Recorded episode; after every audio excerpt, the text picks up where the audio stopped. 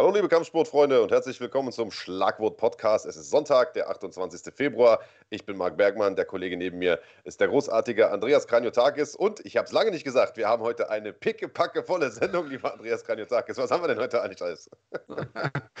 naja, wir haben auf jeden Fall äh, so ein bisschen das Pflichtprogramm, muss ich heute sagen. Wir besprechen nämlich die UFC der letzten Nacht nach und ähm, normalerweise äh, leben wir unseren Traum und träumen unser Leben. Wir dürfen den Sport, den wir lieben, kommentieren. Können wir uns gleich noch darüber unterhalten, äh, ob das jetzt äh, gestern Abend unbedingt die ganze Zeit das Gefühl war, das wir im Herzen trugen während der ja. Fight Night. Ähm, außerdem sprechen wir über den März, denn der wird aus MMA-Sicht wirklich super spannend. Arbeiten noch ein paar News auf, unter anderem äh, Sachen, die ihr vorgeschlagen habt auf dem Instagram-Kanal von fighting.de. Haben wir euch gefragt, was sind denn die Themen, die euch bewegen rund ums äh, Kämpfen und Quickmix Alter, direkt mal guter Einstieg. Fünfer rausgehauen. Vielen Dank für äh, an dich und äh, auch an die Schlagwort Nation im Generellen, aber das ist natürlich ein guter Start. Habe genau ich das vergessen? aus. Äh, weiß ich gar nicht. Also glaube schon, weil wir heute wirklich so viel haben, dass äh, da man schnell irgendwie auch durcheinander kommt. Ähm, wir gucken mal, wie sich das entwickelt, denn ihr habt uns sehr, sehr viele äh, Fragen auch gestellt. Äh, wir werden gar nicht auf alle eingehen können, aber wir werden auf jeden Fall über einige sprechen. Da waren ein paar interessante Sachen dabei. Äh, dazu aber später mehr. Und du hast es gesagt, wir steigen ein mit äh, Kahn. Ton. und, und, weil wir, also zwei, zwei Sachen. Erstens, äh, Showman Showman sagt ja, bester Kampf wird Rakic gegen Santos. Rakic werden wir auch noch in der Sendung haben. Und zwar oh yes. ähm, hat er auch eure Fragen beantwortet. Das äh, zeigen wir euch auch in dem Teil, in dem wir über den März sprechen. Und ähm, damit ihr das versteht, warum Marc eben Kahn gesagt hat, wir haben einen Running Gag bei uns, dass der Kahn immer am Anfang der Sendung vergisst, sein Mikrofon auszumachen. Der ist nämlich hier mit in unserem Call und atmet dann immer so ein bisschen, als würde er gerade einen Pornofilm vertonen in sein äh, Headset-Mic. Ähm, danke, dass du es wieder gemacht hast. Steht extra im Ablaufplan. Super. Pornofilm vertonen ist eigentlich schon geschönt. Also es klingt eher wie äh, Stalker äh, des Todes, ehrlicherweise. Aber besten Dank erstmal an Quickmix, der einen Fünfer reingehauen hat und Banjay mit einem Fünfer hinterher. Schmerzensgeld für letzte Nacht, sagt er. Äh, das trifft den Nagel ein Stück weit auf den Kopf. Wobei, ich will, also wir wollen die, die Fight Night vielleicht gar nicht mal zu äh, schlecht reden. Ich habe hier übrigens, äh, ich hole mir allerdings vorher deine Erlaubnis ein, Andreas. Ich, ich würd, soll ich mal den, den Chatverlauf, den WhatsApp-Chatverlauf äh, Kahn rüberschicken, dass er den, wenn er Zeit findet, einblendet? Äh, auf jeden Fall. Wir, wir haben ja beide die UFC kommentiert. Ich für The Zone und Big Daddy für XYZ Sports, also für, äh, für die Schweiz sozusagen und ich für Deutschland und Österreich. Äh, und wir machen das relativ häufig, dass wir beide sind wir quasi über WhatsApp. Und die Nacht war, also normalerweise, boah, äh, geiler K.O., viel Spaß. Ein bisschen ernüchtert. Müssen wir mal gucken, ob, ob Kahn das eingeblendet kriegt. Äh, wenn ja, dann gehen wir gleich nochmal drauf ein. Und der Grund ist natürlich der, äh, dass gerade die Kämpfe, von denen man sich eigentlich das meiste erwartet hatte, irgendwie am, am meisten hinter der Erwartung zurückgeblieben. Da sehen wir den Chatverlauf, beziehungsweise gleich sehen wir ihn. Er wird gerade irgendwie ins, ins Layout eingebaut. Äh, also gerade der Hauptkampf, zwei, zwei riesengroße Schwergewichte mit K.O.-Power, zwei absolute Finisher mit überwiegend vorzeitigen Siegen äh, aufeinander getroffen, gehen über die Zeit. Äh, Im Co-Hauptkampf zwei Halbschwergewichte, Mega-Finisher, fast nur Finishes auf der Bilanz, gehen über die Zeit. Aber äh, sprechen wir gleich noch im Detail drüber. Ähm, hier ist erstmal der Chatverlauf. also, äh, weil du vorhin sagst, wir leben unser Traum und träumen unser Leben, so nach dem Motto, Digga, du hast den Sport nie gelebt, so sehr wie du da rummeckern bist. Ey, ja gut, man muss dazu, dazu, sagen, es ist natürlich auch, man achte auf die Uhrzeit, ne? das ist natürlich auch schon fortgeschrittene Uhrzeit. Ja. Ähm, 4.16 Uhr mit äh, vier langen Kämpfen im, äh, in den Knochen, muss ich sagen, und dann noch mit einem Fünf-Ründer vor, vor der Brust, habe ich schon gedacht, so, boah, es wäre vor dem Hintergrund, dass wir um 11 Uhr auch hier aufnehmen und uns ja schon weit vorab hier treffen, wäre schon cool gewesen, noch ein bisschen zu schlafen. Aber naja, das ist eben MMA. Man weiß nicht, was man bekommt und manchmal bekommt man genau das. Ja, aber gut, lass uns, lass uns vielleicht von Anfang äh, an einsteigen und, und die Fight Night kurz recappen. Wir haben ja auch getippt letzte Woche, wollen natürlich gucken, wie das Tippspiel ausgegangen ist. So du hast es gerade gesagt, es sind äh, im Vorprogramm nur vier Kämpfe gewesen, äh, auch auf der Maincard nur fünf Kämpfe, normal bei Fight Nights ja sechs. Das heißt, dieses, äh, diese Card ist extrem zusammengeschrumpft, hatte nur neun äh, Fights von ursprünglich mal zwölf. Letzte Woche waren es, glaube ich, sogar noch mehr. Ähm, aufgrund von Corona und, und, verschiedenen anderen Gründen. Am Tag der Veranstaltung ist tatsächlich noch der Kampf äh, Angela Hill gegen Ashley Yoda ausgefallen. Da gab es wohl einen Covid-Fall im Team von, von Yoda. Äh, pff, ja, muss ich jetzt sagen, war auch nicht so der große Verlust. Den Kampf gab es ja schon mal und äh, musste ich jetzt nicht unbedingt nochmal eine zweite Auflage sehen. Ging denn los mit Alex Caceres gegen Kevin Kroom und da war ich sehr, sehr gespannt drauf tatsächlich, denn Kevin Kroom hatte ja sein Debüt im letzten Jahr gefeiert gegen Roosevelt Roberts. Wir erinnern uns, den er in, äh, ich sag mal, einer guten halben Minute abgewürgt hat, äh, mit, also Short Notice eingesprungen, eine Gewichtsklasse über der eigenen gekämpft und mit Roosevelt Roberts ja wirklich auch einen äh, doch schon relativ äh, gestandenen Veteranen irgendwie vor sich gehabt. Den hat er da abgefettet und hat äh, an sich auch eine sehr, sehr starke Bilanz, Andreas. Es hat gute Leute geschlagen, Derek Minard, Crazy Horse Bennett, viele Submissions auf dem Konto, hat mit Alex Caceres aber natürlich auch einen vor der Brust gehabt, der seit zehn Jahren aber im letzten Jahr so ein bisschen äh, ja, seinen Rhythmus gefunden zu haben scheint oder in seiner Prime angekommen äh, zu sein scheint. So ist es, äh, Caceres oder Bruce Leroy, wie äh, ich ihn das ja gerne nenne und wie er auch gerne genannt wird, ähm, ist einer von den Leuten, die von The Ultimate Fighter gekommen sind und bei denen man sich gedacht hat, Mensch, der ist so unglaublich charismatisch, der, es macht einfach Lust, dem zuzusehen. Also der ist einfach eine gute Werbefigur für den Sport auch. Und deswegen war mir klar, dass die UFC ihn behalten wird, auch wenn er TUF damals nicht gewonnen hat. Und ähm, irgendwie hatte man das Gefühl, sobald er sich so ein bisschen eingegroovt hat, dann, dann wird er auch einer von den ganz Großen. Jetzt hat es aber für ganz oben nie so richtig gereicht. Er hatte ähm, schon mal zwischendurch auch einen guten Lauf. Äh, hatte dann Sergio Pettis besiegt 2013, 2014, Entschuldigung, und dann bekommen und dann hat man gemerkt, okay, nee, ganz oben ist die Luft dünn. Jetzt hat er aber hier den vierten Kampf in Folge gewonnen und Kevin Kroom, muss man sagen, von dem hatte man sich vielleicht ein bisschen mehr erhofft, denn du hast es gesagt, ist jemand, der es sehr, sehr spät in die UFC geschafft hat. Der hat seine äh, He paid his toll, würden die Amis sagen. Also der hat seinen, ähm, sich den Weg dahin schwer verdient. Anders als zum Beispiel so ein äh, Cyril Gahn, der im vierten Profikampf in der UFC landet, der natürlich auch zu Recht da ist, gar keine Frage, aber es ist doch schon ein sehr, sehr anderer Werdegang. Ähm, und trotzdem haben wir, glaube ich, gestern Abend mal wieder gesehen, was es für auf dem höchsten Level gegen die stärksten mit den hellen Lichtern äh, im Vergleich dazu eben außerhalb äh, die Kämpfe zu absolvieren. Denn ja, Kevin Kroom wirkte so ein bisschen wie jemand, der einen Lehrstuhl von äh, jemandem, der einfach ein Level drüber ist, der ein Level besser ist in einem, äh, in einem Sport. Hast du es ähnlich gesehen? Ich sehe es hundertprozentig genauso. Und äh, wir haben die Bilanz angesprochen von, von Kroom, 20 Submissions, glaube ich, oder so. Äh, ich weiß es jetzt aus dem Kopf gar nicht. Aber 10. es macht eben einen Unterschied. In 10. 21 Siegen, ja. Ah, okay. Aber äh, trotzdem ja viele. Äh, und es macht einen Unterschied, ob du natürlich diese 10 Submissions irgendwo in, in, in kleineren Veranstaltungen holst, äh, wie King of the Cage oder weiß, weiß der Fuchs was. Äh, oder ob du halt, wie du es gerade gesagt hast, auf der größten Bühne kämpfst, die es gibt. Du hast die hellen Lichter angesprochen, du hast die großen Namen angesprochen und ich denke vor allem die großen Namen sind. Also ich meine, äh, Caceres, der äh, hat schon vor, vor, vor äh, acht Jahren oder sowas gegen Uriah Faber gekämpft, gegen Sergio Pettis gekämpft und hat äh, Leute wie Jair Rodriguez gekämpft. Und äh, also das ist natürlich nochmal ein anderes Kaliber und das hat man letzte Nacht auch gesehen. Und man hat irgendwie, das scheint so ein bisschen die Story gewesen zu sein, die sich auch durch diese gesamte Fight Night gezogen hat. Andreas, man hat gesehen, dass der auf Teufel komm raus versucht hat, einen Takedown zu machen, den einfach nicht bekommen hat, sich da völlig dabei verausgabt hat, völlig ausgebrannt ist. Und das haben wir in, in einigen Kämpfen letzte Nacht gesehen. Werden wir sicherlich noch ein paar Mal drauf eingehen. Ähm, Caceres hat das gut gemacht, äh, hat im Prinzip nach Willen, also nach, nach äh, wie er wollte, getroffen. Äh, egal, was der abgefeuert hat, war ein Volltreffer. Hat mir sehr, sehr gut gefallen und im Nachgang hat er gesagt, äh, es wäre jetzt eigentlich an der Zeit für einen, für einen gerankten Gegner, also für jemanden aus den Top 15 für den. Ja, hat er sich verdient, würde ich auf jeden Fall sagen, kann man gerne machen. Ich würde jetzt nicht zu weit oben ansetzen. Ähm, denn auch da würde ich mich freuen, wenn er da quasi nochmal etwas behutsamer herangeführt wird. Ich finde, er ist ein guter Kämpfer. Wie gesagt, ich bin ein großer Fan von ihm, so von seiner Personality, aber im, äh, im Federgewicht, da ist ja schon einiges äh, los. Edson Barbosa wäre jetzt so ein Name, den ich gut fände, oder äh, Mofsa Evloev, so um mal ganz unten anzufangen. Ansonsten, ähm, ja, also weiter oben ist es einfach auch, glaube ich, ich glaube noch ein bisschen zu früh für ihn. Wie siehst du es?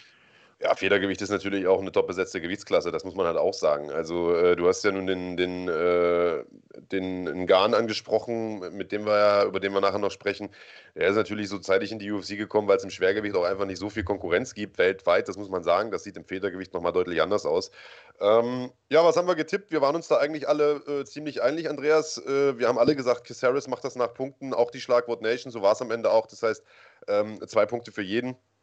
Ging dann direkt weiter mit Pedro Munoz gegen Jimmy Rivera, auch ein Rückkampf. Die beiden standen sich vor knapp sechs Jahren, gut fünf Jahren, äh, schon mal äh, im Oktagon gegenüber, damals in Brasilien, also in der Heimat von Munoz. Damals gab es einen knappen Punktsieg für Rivera, der aus meiner Sicht einer der besten, ähm, der besten Kämpfer der Gewichtsklasse ist äh, wirklich nur gegen die absoluten Top-Dogs verloren hat, gegen äh, Aljo, gegen äh, Piotr Jan und gegen, gegen Marlon Moraes, gegen den er böse K.O. gegangen ist, davor aber einfach mal 20 Siege in Folge geholt hat und das auch nicht gegen irgendwelche Pflaumen. Das muss man ehrlicherweise sagen.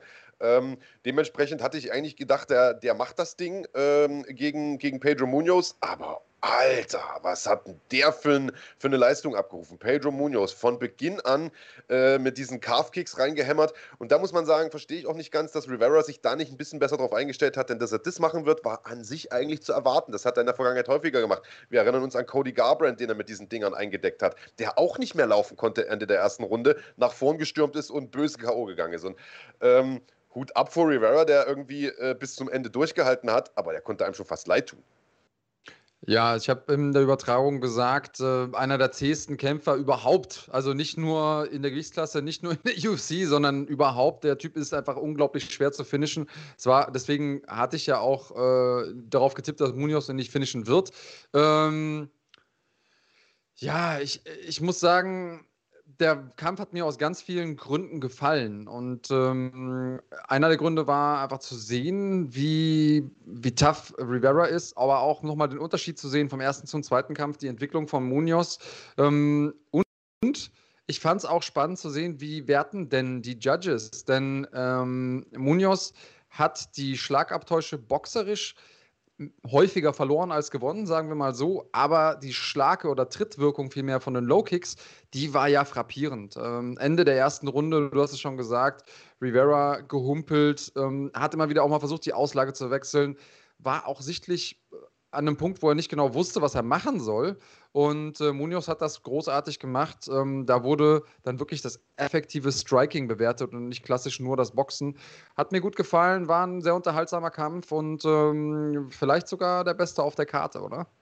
Äh, also auf jeden Fall. Ich meine, hat am Ende auch Fight of the Night bekommen, völlig zu Recht. Und äh, weil du sagst, äh, Pedro Munoz hat die Schlagabtausche oder hat da äh, häufiger den kürzeren gezogen. Ähm, ich habe mal die Zahlen mir noch mal rausgesucht und die sind also die sind schon gruselig. Äh, was, was jetzt Kopftreffer angeht, lagen die gar nicht so weit auseinander. Munoz hat 35 gelandet, Rivera 48. Also du hast recht, Rivera schon besser weggekommen. Aber die Low Kicks, Alter, 40 zu 13. Pedro Munoz 40 von diesen Low Kicks. Und ich habe es in der Übertragung auch noch mal gesagt, weil äh, wir haben ja da im The Zone Fight Club auch ein paar Leute, die noch nicht so lange UFC gucken und die sich häufig fragen, Mensch, was ist denn da dran? Ein Kick an die Wade äh, ist doch gar nicht so schlimm wie ein, wie ein Schlag ins Gesicht. 40 Kicks gegen die Wade mit einer Härte wie, ich sag mal, wie mit einem Baseballschläger, immer wieder auf den gleichen Punkt. Also Leute, haut euch zu Hause 40 Mal mit einem Baseballschläger vors Bein und dann sagt mir, das ist nicht schlimm. Also 40 Stück, dass der überhaupt noch laufen konnte hinterher, äh, der Munoz, das, äh, das nötigt mir den nötigen äh, Respekt auf jeden Fall ab. Ähm, ja, die Leute müssen anfangen, diese Dinger zu checken, weil, oder, oder, oder einfach das, das, einfach, nicht einfach, ne, aber das Bein zu heben, damit das, ne, drunter durchpfeift. Das Schwere, diese Dinger zu checken, ist einfach, dass sie so verdammt schnell kommen. Das Bein muss nicht weit gehoben werden. Es ist einfach eine blitzschnelle Aktion. Du siehst sie sehr, sehr schlecht, weil sie tief kommen. Das ist wirklich eine extrem brutale Technik, die diesen Sport, das muss man sagen, in den letzten zwei Jahren nochmal völlig umgekrempelt hat. Daran merkt man einfach auch, wie, ähm, wie dynamisch dieser Sport ist und, und wie jung auch noch. Da passieren ganz, ganz viele Dinge immer wieder ähm, ja. Gibt es Techniken, die neu aufkommen, die man vorher vielleicht für nicht so effektiv gehalten hat oder gar nicht für möglich gehalten hat? Ich erinnere mich äh, gerne an diesen Frontkick von Anderson Silva gegen Vitor Belfort, der einfach, so, so ehrlich muss man sein, der hat das Spiel verändert. Ab dem Zeitpunkt weiß man, okay, die Frontkicks muss man ernst nehmen. Das sind nicht nur irgendwelche Pushkicks zum Abstand halten, sondern damit kann man Leute K.O. treten. Was mir gut gefallen hat im Kampf gestern war auch, dass. Äh, Rivera nach dem Kampf sehr sportsmännisch ist, dann gratuliert und sagt, Mensch, das war echt ein, ein gutes Ding und äh, geh raus und fordere TJ Dillashaw in deinem Interview. Also hat quasi noch mit Matchmaking betrieben und, und Promo betrieben für ihn. Fand ich eine gute, äh, fand ich eine gute Sache. Hat Munoz dann auch gemacht, allerdings auf eine sehr respektvolle Art, auf eine ähm, auch sehr sportsmännische Art. Ich glaube nicht, dass das das war, was die UFC jetzt so richtig gehypt hat. Aber hat mir gut gefallen. Einfach ein sehr, sehr guter Kampf. Zweier hervorragender Athleten, die auch respekt, respektvoll miteinander umgehen. Für mich das Highlight auf der Maincard oder am gesamten Abend. Absolut, und das TJ Dillashaw-Ding ist gar nicht mal so eine schlechte Idee, das muss man auch sagen, denn Pedro Munoz, äh, der hat sich ja im, Hinter, äh, im Nachgang auch noch so ein bisschen über die, über die Rankings aufgeregt. Der sagt, naja, äh, also ich, ich hatte jetzt die Nummer 8, äh, war jetzt mein Ranglistenplatz, vor mir sind ein paar Leute, die ich schon besiegt hatte, unter anderem Cody Garbrandt auf der 4, den er einfach mal K.O. geschlagen hat. Äh. Rob Font vor ihm, den er, den er mit einer Guillotine submitted hat. Äh, also im Prinzip hat er fast jeden äh, geschlagen, der vor ihm in der Rangliste ist. Er sagt, ich habe keine Ahnung, wie die Rankings funktionieren, aber ich würde gerne gegen TJ Dillashaw ran. Und das ist ein Kampf, auf den hätte ich auf jeden Fall Bock. Ich gehe davon aus, dass er am Montag weiter oben in der Rangliste stehen wird nach diesem Sieg, denn das war eine absolut dominante Vorstellung. Und ähm, ich meine, TJ Dillashaw hat den Rand ganz schön aufgerissen und hat gesagt, wenn ich jetzt zurückkomme, bin ich bereit für einen Titelkampf. Aber Alter, nach einer zweijährigen Dopingsperre würde ich sagen, stell dich erstmal hinten an, mein Guter. Und so ein Kampf gegen, äh, gegen Pedro Munoz ist mit Sicherheit keine einfache Nummer, das sage ich dir gleich. Nö, wäre eine angemessene Strafe zusätzlich zur Strafe quasi, weil der ist, ähm, egal ob er jetzt Championship-Kaliber ist, ist trotzdem erstmal jemand, den man besiegen muss. Und ähm, ja. deswegen, ja, könnte man so machen. So ist es. Wir haben äh, noch eine, eine, Frage hier von Mark1101, äh, der ja Kanalmitglied bei uns ist, der auch nochmal gesagt hat, das äh, ist mir nicht äh, begreiflich, dass sowas nicht bekannt ist, äh, dass der Gegner äh, mit diesen Calf-Kicks attackiert und dass man das nicht verhindert, beziehungsweise dass einfach diese Kicks nicht verteidigt werden. Das versteht er nicht, sagt er. Also wir haben es ja gerade schon angesprochen. Also so einfach ist das ja nicht. Du kannst ja vielleicht auch nochmal was dazu sagen, Andreas. das scheint die Leute hier im Chat ein bisschen aufzuwühlen.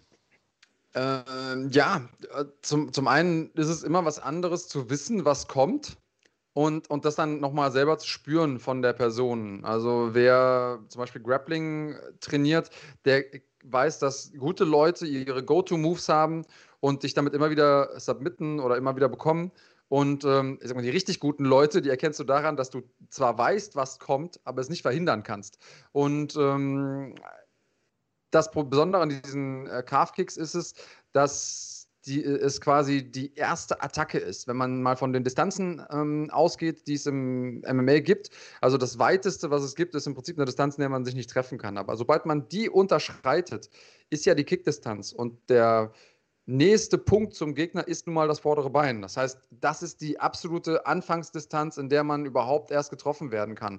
Und wenn man sich nicht in die Reihen begibt, dann kann kein Kampf stattfinden. Also, wenn ich jetzt weiß, zum Beispiel, jemand hat einen guten Clinch, dann kann ich ja da rauszirkeln und dann kommt er nie in den Clinch. Wenn ich weiß, jemand ist gut aus der äh, Oberlage, dann kann ich versuchen, nicht auf dem Rücken zu landen. Aber ich kann fast gar nicht verhindern, ähm, dass wir nicht in die Kickdistanz kommen, denn, naja, was mache ich denn, wenn mein Gegner zum Beispiel weiß, dass ich abklinchen will und dann immer rauszirkelt und haut mir dann immer die Low-Kicks rein? Das ist im Prinzip an dieser Technik so ein bisschen das Besondere. Plus, du hast es angesprochen, insbesondere wenn die vom hinteren Bein kommen, die kommen ansatzlos, die kommen schnell, kommen sofort eben auf das vordere Bein das ist nicht so einfach. Und wenn mein Gegenüber das auch noch so timet, dass er immer dann den Low-Kick tritt, wenn ich gerade nach vorne gehe, also schwer bin auf meinen vorderen Bein, ja, dann ist es fast unmöglich, das Ding zu tun. Dann muss man schon einen Weg finden, zum Beispiel in den Clinch oder eben den Kollegen währenddessen auszunocken oder sonst irgendwas. Aber ist alles immer ein bisschen leichter gesagt als getan. So ist es. Äh, schauen wir nochmal auf die Punkte. Du hast gesagt, Rivera nach Punkten. Und ich auch. Und die Schlagwort Nation hat gesagt, ach so, genau, deswegen steht das hier so. Und äh, die Schlagwort Nation hat gesagt, Munoz äh, nach Punkten, beziehungsweise Munoz durch TKO in der zweiten Runde. Also da waren sozusagen gleich viele Stimmen. Was machen wir, Andreas? Schenken wir den, den zusätzlichen Punkt oder werten wir nur den einen Punkt? Ich würde sagen, lass uns mal bei dem einen Punkt bleiben, oder? Also, das, ist, das ist das, was ich höre. Ich habe es nicht getraut zu sagen, weil ich dachte, da heißt oh, der Bergmann, ja, der gönnt dir nicht mal diesen Punkt. Okay, also, äh, ja, da müssen wir uns mal was für einfallen lassen. Also, wenn die da, wenn die da äh, sozusagen zwei Wertungen haben, wenn das ein Stechen ist, ja, könnt ihr ja mal eine Idee rausschicken. Äh, was, Dann geht's zu unseren äh, Gunsten. Ey, ihr seid doch viel mehr als wir. Seid doch mal ein bisschen fair. Genau, ja. So, ein Punkt. Dann wird das hier oben direkt auch mal korrigiert. Dann ist das nämlich nur 31. So, dann sind sie nur 10 Punkte vor dir und nicht mehr 11. naja, okay. Ähm, ja, Rivera hätte ich echt nicht gedacht, man, beziehungsweise Munoz hätte ich nicht erwartet. Äh, sehr, sehr gut gemacht. Nächster Kampf, Kampf der Damen, äh, Mayra Bueno Silva gegen Montana de la Rosa. Und das war für mich äh, also der, äh, der frustrierendste Kampf auf der Karte. Also manch einer möge vielleicht denken, äh, der Main Event, weil da so wenig passiert ist und weil der so hinter den Erwartungen zurückgeblieben ist, aber dieser Kampf hat mich am allermeisten frustriert. Warum? Weil äh, Montana de la Rosa diesen Kampf eigentlich im Sack hatte, ähm, hervorragend aussah im Stand, womit keiner wahrscheinlich gerechnet hätte, denn Montana de la Rosa ist eigentlich als eine Grapplerin bekannt. Äh, Mayra Bueno Silva eigentlich äh, kommt aus dem Muay Thai, äh, gewinnt ihre Kämpfe aber üblicherweise auch auf dem Boden. Man hätte eigentlich gedacht, wenn die beiden sich am Boden neutralisieren, hat die Brasilianerin im Stand den Vorteil. Äh, Montana de la Rosa hat aber lange Hände geschlagen, hat äh, also wirklich nach Belieben getroffen. Und was macht sie? Jedes Mal, wenn sie zwei, drei Hände trifft, sucht sie den Clinch und drückt die da am Käfig und versucht sie runterzunehmen und schafft es nicht und schafft es wieder nicht und schafft es wieder nicht. Und drei Runden lang clincht die, obwohl in der Ecke auch gesagt wird, ey, hab Vertrauen in dein Striking, du triffst doch. Schlag als Erste, immer wenn du als Erste triffst, äh, schlägst, triffst du und so weiter und so fort. Macht sie nicht, gibt dadurch den Kampf weg und äh, nach einer ersten Runde, in der es sogar ja noch äh, äh, äh einen Punktabzug gab, äh, für, für äh, Maida Bueno Silva, weil sie sich am, am Octagon festgehalten, am Zaun festgehalten hat und so mit dem Takedown verhindert hat, wird das Ding trotzdem noch ein Unentschieden. Äh, was soll ich sagen? Das ist. Äh, also, eine Sache muss ich sagen: Dennis Müller, bester Mann, gönnt uns nicht nur den Punkt, sondern gönnt uns auch noch einen Fünfer im Superchat. Vielen lieben Dank dafür. ähm, äh, das nenne ich mal Gönnung pur.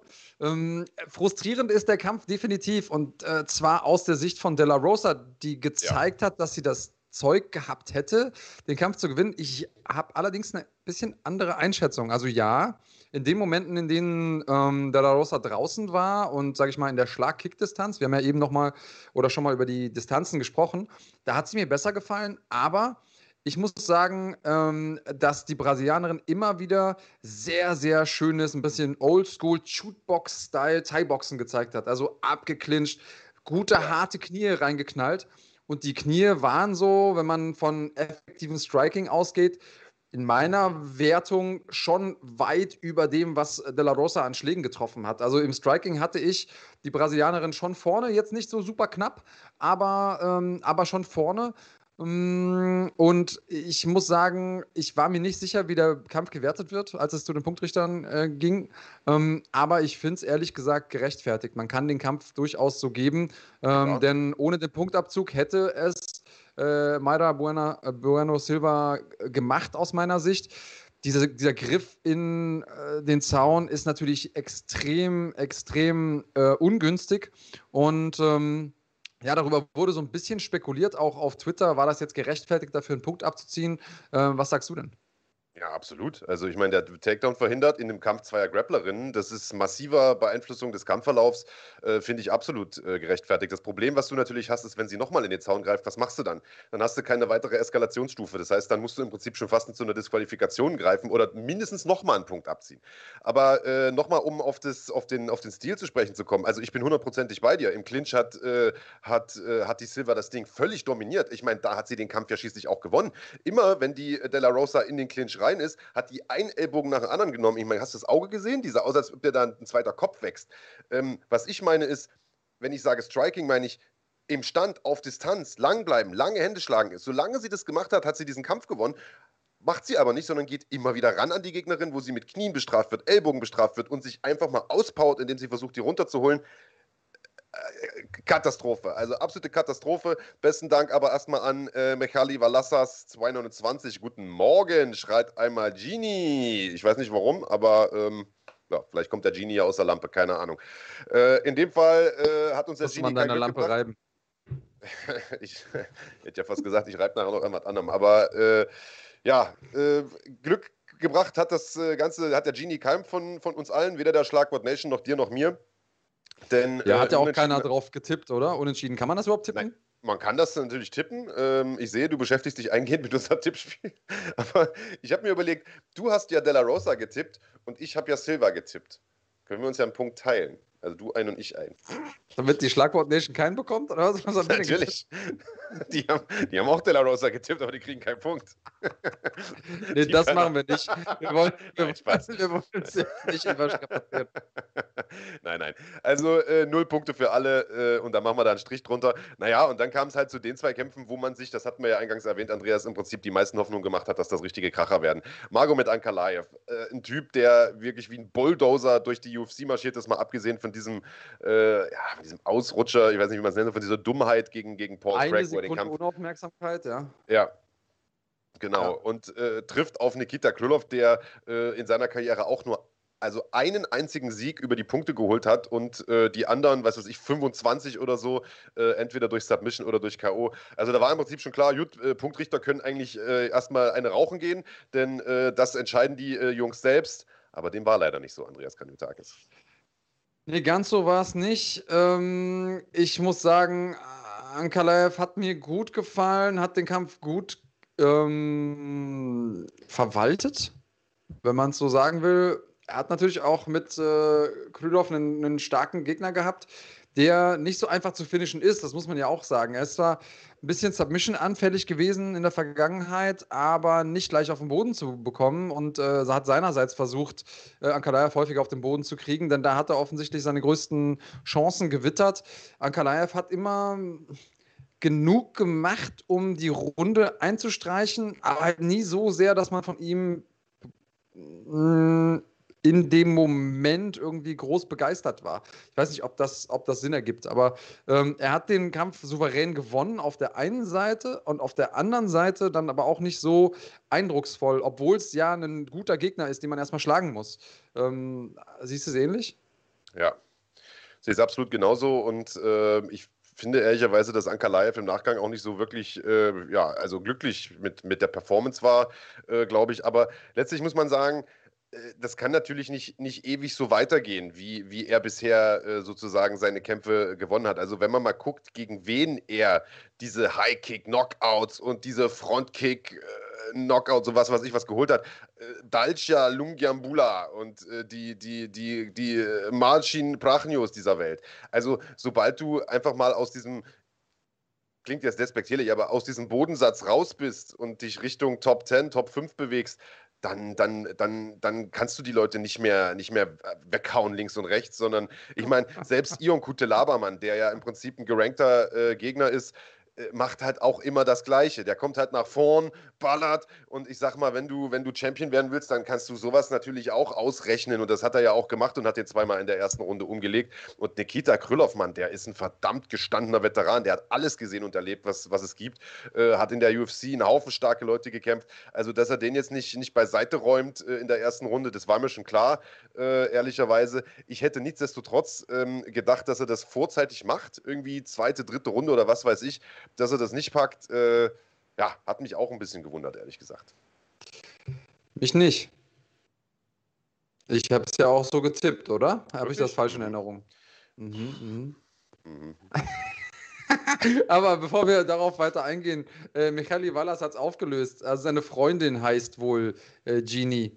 Ähm, dann äh, haben, wir das jetzt, haben wir das jetzt so äh, verstanden und jetzt hat er nochmal 2,29 hinterhergeschossen, damit wir es auch wirklich verstehen. Also Grüße gehen raus an deine Freundin. Er hat gesagt, jetzt muss er reiben. Äh, ja, aber weil, weil du gibst uns Geld, haben. damit wir den Namen deiner Freundin rufen, damit du an ihr reiben kannst, Alter. Das ist. Hey, hey, oder? hör mal zu. Keine Ahnung. Bruder, Bruder, lass doch die Leute ihren Fetisch ausleben. Jeder hat seinen Kink, alles gut. Digga, für ein paar Mark mehr reibe ich an deiner Freundin, aber alles gut. Ähm, wir, wir Gut, wir, wir lösen mal den Tipp auf. Also Schlagwort Nation und ich haben beide gedacht, dass Anker Live das vorzeitig macht. Die Schlagwort Nation lag mal falsch, hat man auch selten. Äh, Big Daddy, ja, und du holst tatsächlich mal einen Punkt, kannst mit einem Punkt davonziehen äh, in einem Kampf, den wir im Prinzip beide richtig getippt haben. Du nur ein kleines bisschen richtiger. Ach so, ach so, ist das jetzt, wenn ich mal das richtige Ergebnis tippe. ich verstehe, ich verstehe es. Äh, ja, gut, ja, kann man so stehen lassen. Der Punkt ist ja äh, dessen unbenommen auf meiner Seite. Ja. Hauptkampf, Andreas, komm, Schwergewichte. Nee, das nicht Hauptkampf, Thema. wir müssen noch über was sprechen. Äh, ach so, und, shit, ja, wir machen ja noch vorher immer Werbung, das stimmt. Dann roll it, Khan, roll it.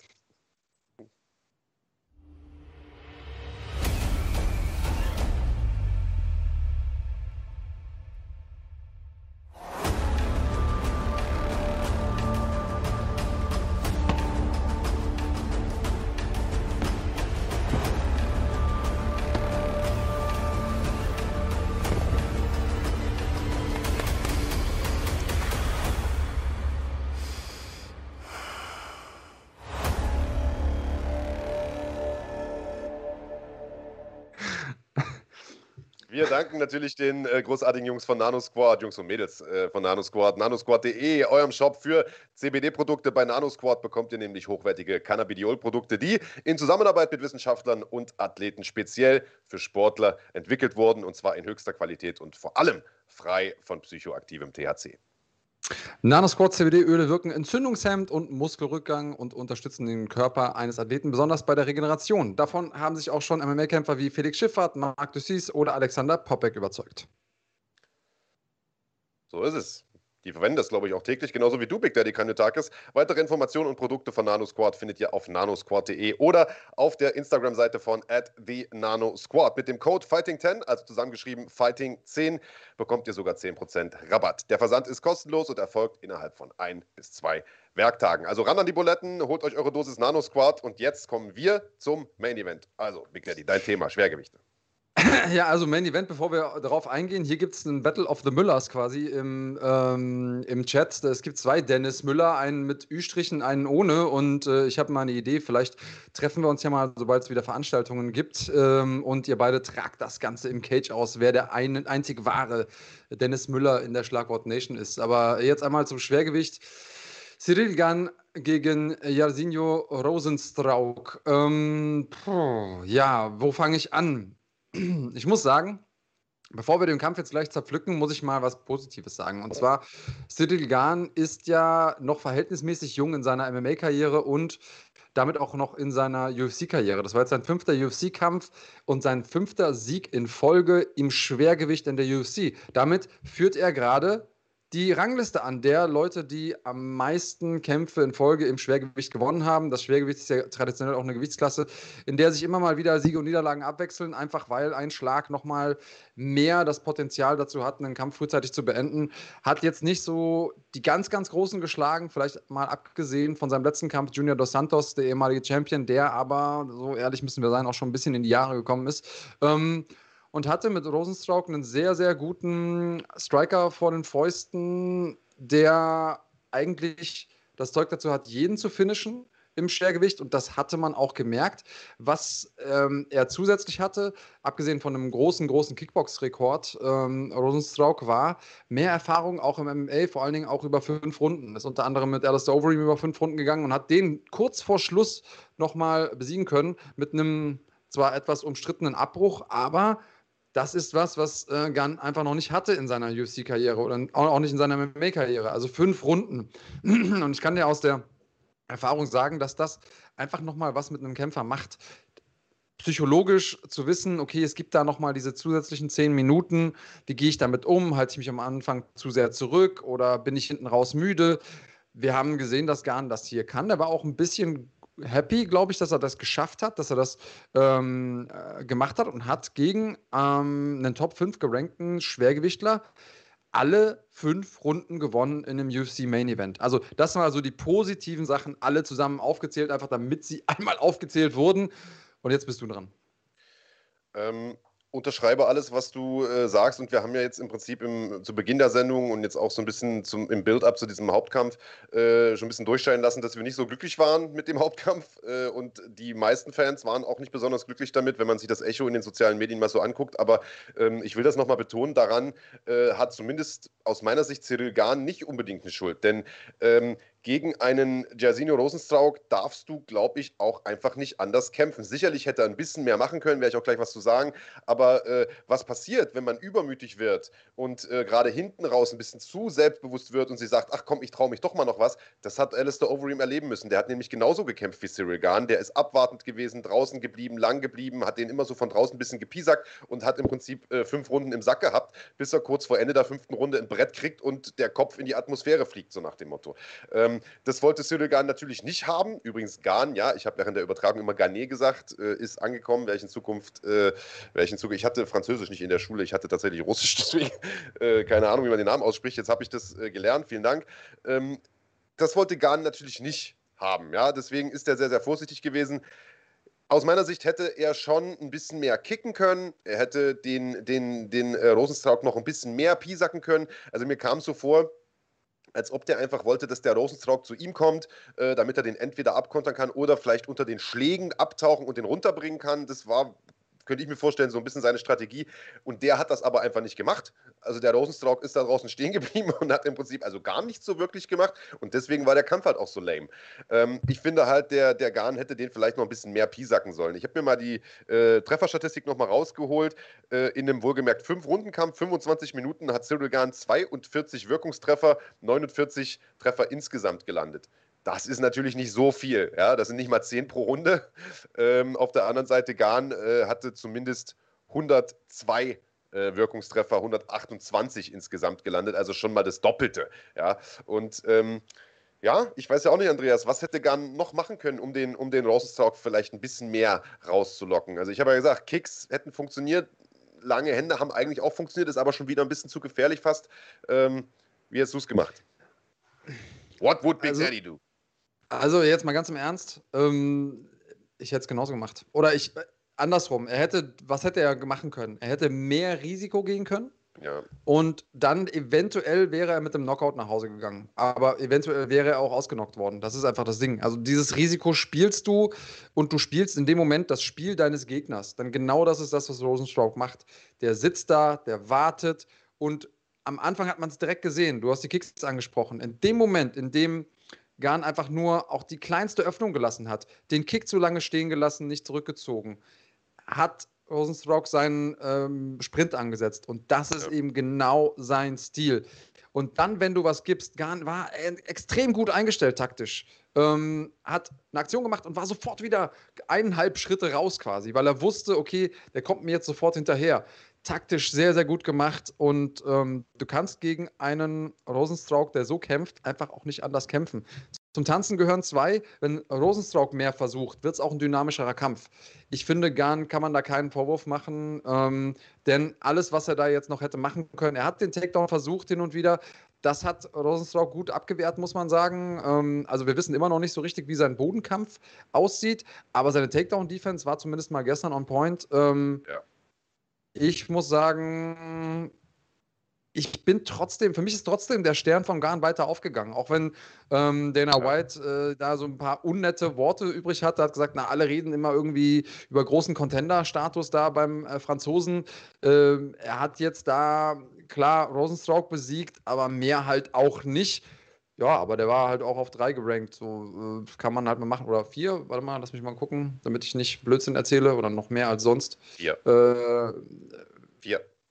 Vier, alles klar. Ja, aber muss man auch erstmal machen. In seinem ja, voll. Äh, ich nicht, also ich acht bin Profikampf. Äh, absolut. Mann. Und also wie gesagt, für mich auch alles richtig gemacht. So einfach ist es. Also äh, ich meine, Rosenstrauk hat es ja selber erlebt, was passiert, wenn man übermütig wird gegen einen, der äh, mit einem Schlag alles niedermähen kann, äh, was, was, sich, was vor ihm steht, äh, als er nach 20 Sekunden von, von Ganu umgelegt wurde. Also äh, der Ganu hat einfach clever gekämpft, äh, der, der, der Gan hat einfach clever gekämpft. Ähm, klar kann man sich jetzt drüber unterhalten, ob es dann clever ist, nach so einer Performance im Nachgang direkt den, den Kanal aufzureißen und zu sagen, oh, Titelkampf wäre nicht verkehrt Gut, aber was soll er machen? Ja, also einfach da graue Maus spielen ist ja sicherlich auch nicht die richtige, äh, die richtige Variante. Von daher, ja, es war nicht der spektakulärste Kampf. Äh, da bin ich bei euch, äh, liebe Schlagwort Nation. Aber es kann eben auch nicht jeder Kampf spektakulär sein. Styles make fights und ähm, ja, dieser Kampf war wohl stilistisch dazu verdammt, eben nicht besonders spektakulär zu sein. Äh, gab halt nur eine Szene, wo ich ein bisschen gekotzt habe. Äh, da war der Garn halt wirklich auch dran. Da war der sozusagen im Clinch, hatte den so kurz im Teil-Clinch und hat er so einen Bodylock gehabt und lässt ihn aber wieder los und geht wieder raus. Also erstens Risiko beim Rausgehen, weil er natürlich direkt noch so einen Haken an der Nase vorbeipfeift. Äh, und zweitens, wenn er einmal dran ist, dann hol ihn doch runter, Mensch. Aber äh, ich bin bei dir. Takedown-Defense von Rosenstrauch sah echt gut aus diesmal. Ähm, hat, er, hat er definitiv dran gearbeitet. Und ich bin mal gespannt, wie es mit beiden weitergeht. Also ich glaube auch nicht, dass Rosenstrauch Underdog jetzt so weit abstürzen wird, dass der äh, jetzt nur noch da irgendwo äh, außerhalb der Top 15 rumgurkt, sondern äh, ich glaube, so gegen, gegen andere Heavyweights reicht es noch. Und du hast es richtig gesagt, der Garn äh, hat jetzt seinen achten Kampf gemacht, trainiert gerade mal seit zweieinhalb, knapp drei Jahren. Alter, stell dir vor, was passiert, wenn der, wenn der in drei, vier, fünf Jahren noch kämpft. Das ist so einer wie ein Ganu. Weißt du, der wird jeden Tag besser. Ja, und ähm, was eigentlich äh, für einen Contender total bescheuert ist, ist die Situation im Schwergewicht jetzt gerade. Wir haben eigentlich an der Spitze in den, äh, sag ich mal, Top 3 haben wir ganz, ganz viele Storylines, die gespielt werden müssen. Also wir haben erstmal sowieso einen Ganganu gegen Miocic, das ja schon angesetzt ist. Da haben wir noch einen John Jones, der quasi von der Seite reingegrätscht kommt. Auch der wird ja quasi schon fast sicher gegen den Sieger der beiden kämpfen. Dann haben wir einen Derek Lewis, der sich mit seiner letzten Performance äh, mehr als empfohlen hat für große Dinge. Und damit ist egal, wer dahinter kommt, also sag ich mal so Curtis Blades äh, Level, ähm, ist schon im Prinzip auf der, auf der, auf der Außenlinie, auf der, auf der Seitenlinie vielmehr. Ähm, und das ist aber gut für ihn, weil dadurch kann er sich jetzt noch ein bisschen entwickeln. Die Frage ist, kommt er an jemanden wie Curtis Blades vorbei? Denn der ist nun mal für alle Leute, die keine großen Puncher sind, einfach das Kryptonit, denn der neutralisiert alle Leute mit seinem Ring. Das wäre nochmal spannend zu sehen. Jetzt nicht unbedingt der klassische Aufbaukampf, für, ähm, für Garn. Aber auf der anderen Seite einen Kampf, wenn der Curtis Blades besiegen sollte, dann muss er in seinem übernächsten Kampf auch irgendwie um den Titel kämpfen mit äh, sechs Siegen in Folge im Schwergewicht. Aber würdest du den gegen Blades stellen wollen? Ich meine, Blades ist gerade erst mordsmäßig K.O. gegangen. Ich glaube, Blades äh, würde ich jetzt erstmal wen anders geben. Vielleicht den Rosenstrauk, der ja auch verloren hat. Also, ich sag mal ganz ehrlich, der Cyril Gahn, den würde ich jetzt gegen Derek Lewis stellen. Derek Lewis hat selber gesagt: Mensch, es wäre ein bisschen vermessen, äh, wenn ich jetzt hier einen Titelkampf fordern würde. Der schätzt es übrigens realistisch ein. Der sagt: äh, Da oben kämpfen wir jetzt erstmal Stiepe und Ngannou. Äh, dann ist da John Jones, du hast es gerade gesagt, noch irgendwo mit im Rennen. Was soll ich da jetzt einen Titelkampf fordern? Also, das Titelrennen ist jetzt erstmal im nächsten Jahr äh, äh, ausgebucht. Pff, du, der hat nichts zu tun, der ist ein riesen Knockouter und ich könnte mir gut vorstellen, dass der nicht so abwartend dasteht wie der, wie der Rosenstrauch. Nee, aber der wollte ja gegen Overeem ran. Das stimmt natürlich, das stimmt natürlich, das stimmt natürlich. Aber Overeem hat halt auch erst zuletzt verloren. Äh, macht, ja, finde ich auch nicht so ja sexy. Egal. Aber das ist, das so ist auf jeden Fall, also das Ding geht auf jeden Fall nicht über die Zeit. Also haben wir gestern auch bei ein paar, paar Kämpfen gesagt. Wollte ich gerade sagen. Wollte ich sagen. ähm, du, was, was hier passiert ist, weil, weil wir gerade beim Schwergewicht sind, wir haben tatsächlich einen Kampf zustande bekommen hier als Matchmaker vor den Herren und zwar aus der Schlagwort. Nation. Die beiden Dennis Müllers tragen es wohl aus. Leute, wir nehmen euch beim Wort. Wir machen es bei der nächsten NFT-Veranstaltung. ja, aber da ist ja nur, weil, weil er irgendwie, ähm, also er heißt auch Müller wohl, so wie ich es verstanden habe. Also es kann nur einen geben, wir machen das äh, Highlander-Dennis Müller-Duell im Schwergewicht, so wie es äh, aussieht. Die beiden wiegen ungefähr dasselbe. Was für ein Glück, was für ein Zufall. Ich freue mich schon drauf, wenn die Events wieder losgehen. Wir kommen nachher auch nochmal dazu, wann das der Fall sein wird. Geil, das ist wie beim Wrestling früher, als plötzlich, als plötzlich der Fake Undertaker kam und äh, plötzlich Undertaker gegen Undertaker gekämpft hat. Das ziehen wir dann so wrestlingmäßig auf. Okay, gut. Äh, Punkte müssen wir noch kurz auswerten. Äh, wir, ich hatte gedacht, äh, der Garn macht das durch Submission und du und die Schlagwort Nation haben gesagt, das wird ein TKO. Beides war nicht der Fall. Dementsprechend äh, ein Punkt für äh, sozusagen alle. Und dann gibt es äh, einen neuen Endstand, beziehungsweise äh, Gesamtpunkte an diesem Spieltag. Ich vier, äh, du und die Schlagwort Nation jeweils fünf äh, und damit der neue Gesamtpunktestand. Ich 20, du 21, Schlagwort Nation 31. Also du bist mit einem Punkt davon, davon gezogen, weil du diesen einen Kampf mit ein bisschen Glück etwas richtiger getippt hast als ich. Äh, Schlagwort Nation nach wie vor mit zehn Punkten noch nicht uneinholbar vorn, das muss man sagen. Also zehn Punkte kann man machen. Das Problem ist, dass ihr selten falsch liegt. Das heißt, äh, wir werden sicherlich öfter mal richtig liegen, aber äh, ihr liegt dann halt dummerweise auch immer richtig. Deswegen wird das mit dem Auftritt Aber ja. ich glaube noch dran, dass der erste Platz drin ist. Also für mich zumindest. Ja, also mir ist es eigentlich egal, was ist. Hauptsache, ich liege vorne. Wir haben gestern auch nochmal äh, den Teil vom Chat, das jetzt nicht rumgeschickt, äh, ein bisschen drüber sinniert, was wir denn als Einsatz nehmen können für uns beide. Äh, du hattest einen etwas verstörenden Vorschlag. Ähm, ich, muss, ich muss sagen, da hat mir meiner besser gefallen. Willst du sagen, was du vorgeschlagen hast? Naja, also war ja nicht meine Idee. Also ich habe äh, irgendwie zufällig am, äh, so rumgescrollt, irgendwie in News gelesen und habe gesehen, dass es wohl äh, diese Joko und Klaas Kacke, die da am Freitag wohl, glaube ich, lief oder Donnerstag, was weiß ich, diese Duell um die Weltgeschichte. Da haben die irgendwelche Promis rumgeschickt, die irgendwelche schrägen Aufgaben lösen mussten, um Punkte dafür zu bekommen. Und der eine äh, Promi, der äh, hat wohl so einen Performance-Künstler vorgesetzt bekommen und dieser Performance-Künstler, der stellt sich wohl auf die Bühne, lässt sich so kleine Dreiecke aus dem Rücken rausschneiden mit dem Skalpell, brät das in der Pfanne und isst es als so eine Form von Konsum Konsumkritik. Also das ist ja eher so ein bisschen bisschen deine Baustelle, Andreas, so ein bisschen Meta. Äh, naja, egal. Äh, auf jeden Fall, auf jeden Fall äh, sollte dieser Promi dasselbe machen. Und er hat natürlich gesagt: Alter, seid ihr bescheuert? Ich esse doch nichts aus meinem Rücken. Äh, und da habe ich mir gedacht, das wäre doch eigentlich eine ideale Strafe für dich, Big Daddy Kranjotakis, wenn du verlierst. Denn äh, du isst ja eigentlich kein Fleisch. Frage, das ist ja jetzt eigentlich fast schon philosophisch: Dürftest du denn dein eigenes Fleisch essen? Leidet ja kein Tier drunter, außer vielleicht, äh, außer vielleicht ein alter Esel. Ja, also ist sehr philosophisch, muss ich vielleicht noch mal eine Nacht drüber schlafen. Meine eigenen Popel esse ich ja auch, also wird so viel unterschiedlich ist es auch nicht. Ähm, Finde ich aber trotzdem nicht so unbedingt geeignet als Strafe. Es ist dann doch ein bisschen drastisch. Ähm, ich habe ja gesagt, der Verlierer muss ein TikTok-Dance-Video machen für jeden Punkt, den er hinten liegt. Ähm, und äh, das wäre natürlich äh, ein Einsatz, sag ich mal, bei dem freue ich mich noch mal mehr, wenn ich jetzt einen Punkt vorne liege und mit jedem zusätzlichen Punkt ähm, freue ich mich mehr, denn dich tanzen zu sehen mag, also ähm, dann kann ich auf jeden Fall als glücklicher Mann sterben. Digga, Gangster tanzen nicht und Gangster lutschen kein Eis. Also definitiv keine TikTok-Videos. Erstmal ein Fünfer von Dennis Müller. Merkt euch meinen Namen. Remember the name. Bella Mohammed Style. Und ich möchte Andreas gern in meiner Ecke. Also dann bin ich dann beim anderen, beim Dennis Muller. Äh, ah. Ich scheiße auf die Ü-Strichelchen, ich bin beim rosa Dennis Müller und äh, zerstöre den Dennis Müller. Ähm, okay, das war's mit dem Tippspiel, aber es war äh, nicht die einzige Fight Night, die äh, letzte Nacht lief. Parallel dazu, es gab gewissermaßen einen Doubleheader auf The Zone, äh, gab es einen Kampf von Canelo Alvarez, einen Kampf, der im Vorfeld schon, äh, ja, ich sag mal, ein bisschen Kritik geerntet hat, einfach weil der Gegner äh, sagen wir mal vorsichtig, jetzt nicht äh, zur absoluten Weltspitze gehört hat, obwohl, und das muss man auch nochmal dazu sagen, er Pflichtherausforderer war beim äh, Weltverband WBC. Wie das zustande gekommen ist, das weiß ehrlicherweise auch nur der Fuchs, denn äh, in der Gewichtsklasse hat er noch nicht so wahnsinnig viel gerissen. Ob es was damit zu tun hat, dass sein Manager Ahmed Öner, äh, Ahmed Öner, wie auch immer man es ausspricht, äh, gute Connections hat zum Weltverband, man weiß es nicht genau. Auf jeden Fall war er der Pflichtherausforderer. Aber Andreas, ich weiß ja auch nicht, hast du den Kampf überhaupt geguckt? Also halb, ne? Nee. Ja, hast auch nicht viel verpasst. Also ging drei Runden und äh, der Avni Yildirim, der hat ehrlicherweise, ich weiß nicht, ob er überhaupt eine Hand getroffen hat. Also, also wenn an diesem Abend einer noch weniger gemacht hat als, als, äh, als der Rosenstrauk, dann war es Avni Yildirim.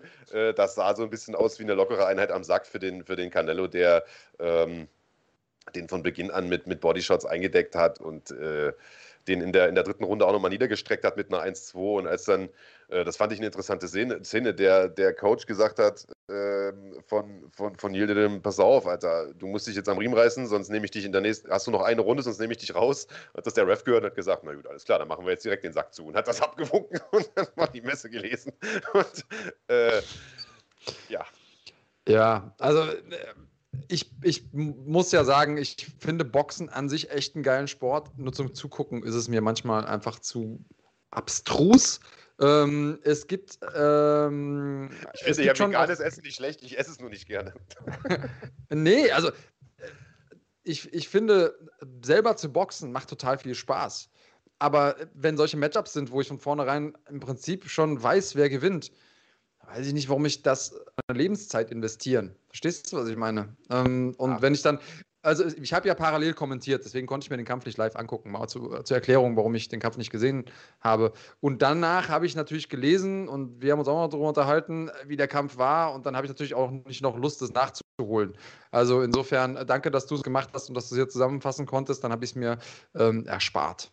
Ja, hast du auf jeden Fall neun Minuten Lebenszeit äh, gespart, die äh, du, egal was du getan hast, äh, du besser verbracht hast. Ich meine, man muss dazu sagen, sich Canelo anzuschauen, ist natürlich schon immer äh, ein Highlight, weil der Mann schon genial ist. Also äh, sowohl was die Offensive angeht, als auch was die Defensive angeht, die haben wir jetzt nur leider nicht gesehen, denn, denn Yildirim hat nicht viel gemacht. Ähm, ich finde es halt nur schade, wenn, wenn solche Kämpfe angesetzt werden, weil es jammern immer alle rum und sagen, oh, der Boxsport und der kommt nicht aus der Hüfte. Das stimmt ja nicht. Es gibt ja gibt ja hervorragende Kämpfe. Also äh, erinnert euch an den Berchelt gegen Valdez-Kampf, der bei uns lief. Viele andere Kämpfe, die äh, zurzeit echt gut sind, die, die gerade auch während Corona waren echt ein paar, paar gute Matchups, aber der Kampf gehört nicht dazu. Und dann im Nachgang noch, äh, ich weiß nicht, Matchroom hat das, glaube ich, gepostet oder Canelos äh, Promotion selbst, der ist ja mittlerweile selber Promoter. Äh, da siehst du irgendwie so ein, so ein Foto, wo er irgendwie auf dem Ring steht und feiert und dann steht da äh, Greatness witnessed. Also äh, etwas groß, also äh, Zeuge geworden von etwas Großartigem, wo ich mir denke, Alter, also das kannst du machen, wenn du den Kampf des Jahrhunderts abgeliefert hast, aber nicht, wenn du da irgendeine. So also, und ganz ehrlich, ich will äh, den Yildirim auch gar nicht schlecht reden. Das ist ein durchaus solider Boxer, äh, hat in äh, Deutschland viel äh, geboxt und ist für deutsche äh, Gegner, also für die deutsche Ebene, für dieses deutsche Level, auch definitiv ein guter Mann. Aber Canelo ist der allerbeste Boxer momentan der Welt, gewichtsklassenübergreifend die absolute Nummer eins. Und äh, also, was soll ich sagen? Das ist wie wenn du einen Bundesligaspieler hast von, was weiß ich, Werder Bremen, die am Freitag gewonnen haben und den lässt du gegen Real Madrid antreten, dann hat der natürlich auch nicht viel zu melden. Das ist einfach nochmal noch mal eine Stufe höher und das hat man tatsächlich gesehen. Ähm, jetzt ist natürlich die Frage, wie es weitergeht. Äh, für, für Canelo. Der hat ja, seitdem er selber Promoter ist, plötzlich Lust, mehr als einmal im Jahr zu kämpfen und ähm, hat äh, angekündigt, drei, vier Fights dieses Jahr zu machen. Und äh, ich sehe es da schon in unserer Vorschau. Ihr seht es noch nicht. Vielleicht schiebt es da kein gleich mal rüber. Äh, es ist äh, direkt nach dem Sieg, also wenige Sekunden danach, dieses Plakat hier veröffentlicht worden. Also, das hatte die Grafikabteilung offensichtlich in weiser Voraussicht schon mal vorher fertiggestellt. Es soll wohl jetzt äh, am 8. Mai, eigentlich ja Cinco de Mayo, äh, aber da ist, der fällt dieses äh, Jahr nicht auf, auf dem Wochenende, der 5. Mai, deswegen macht man den Kampf am 8. Äh, großer mexikanischer Feiertag, äh, der auch in den USA natürlich gefeiert wird, ähm, in der mexikanischen Community. Diesen Kampf hier bringen, äh, Canelo gegen Billy Joe Saunders aus England und der soll wohl äh, jetzt, ja, so hofft man zumindest, das Ganze ein bisschen spannender machen. Das wird er wohl auch schaffen.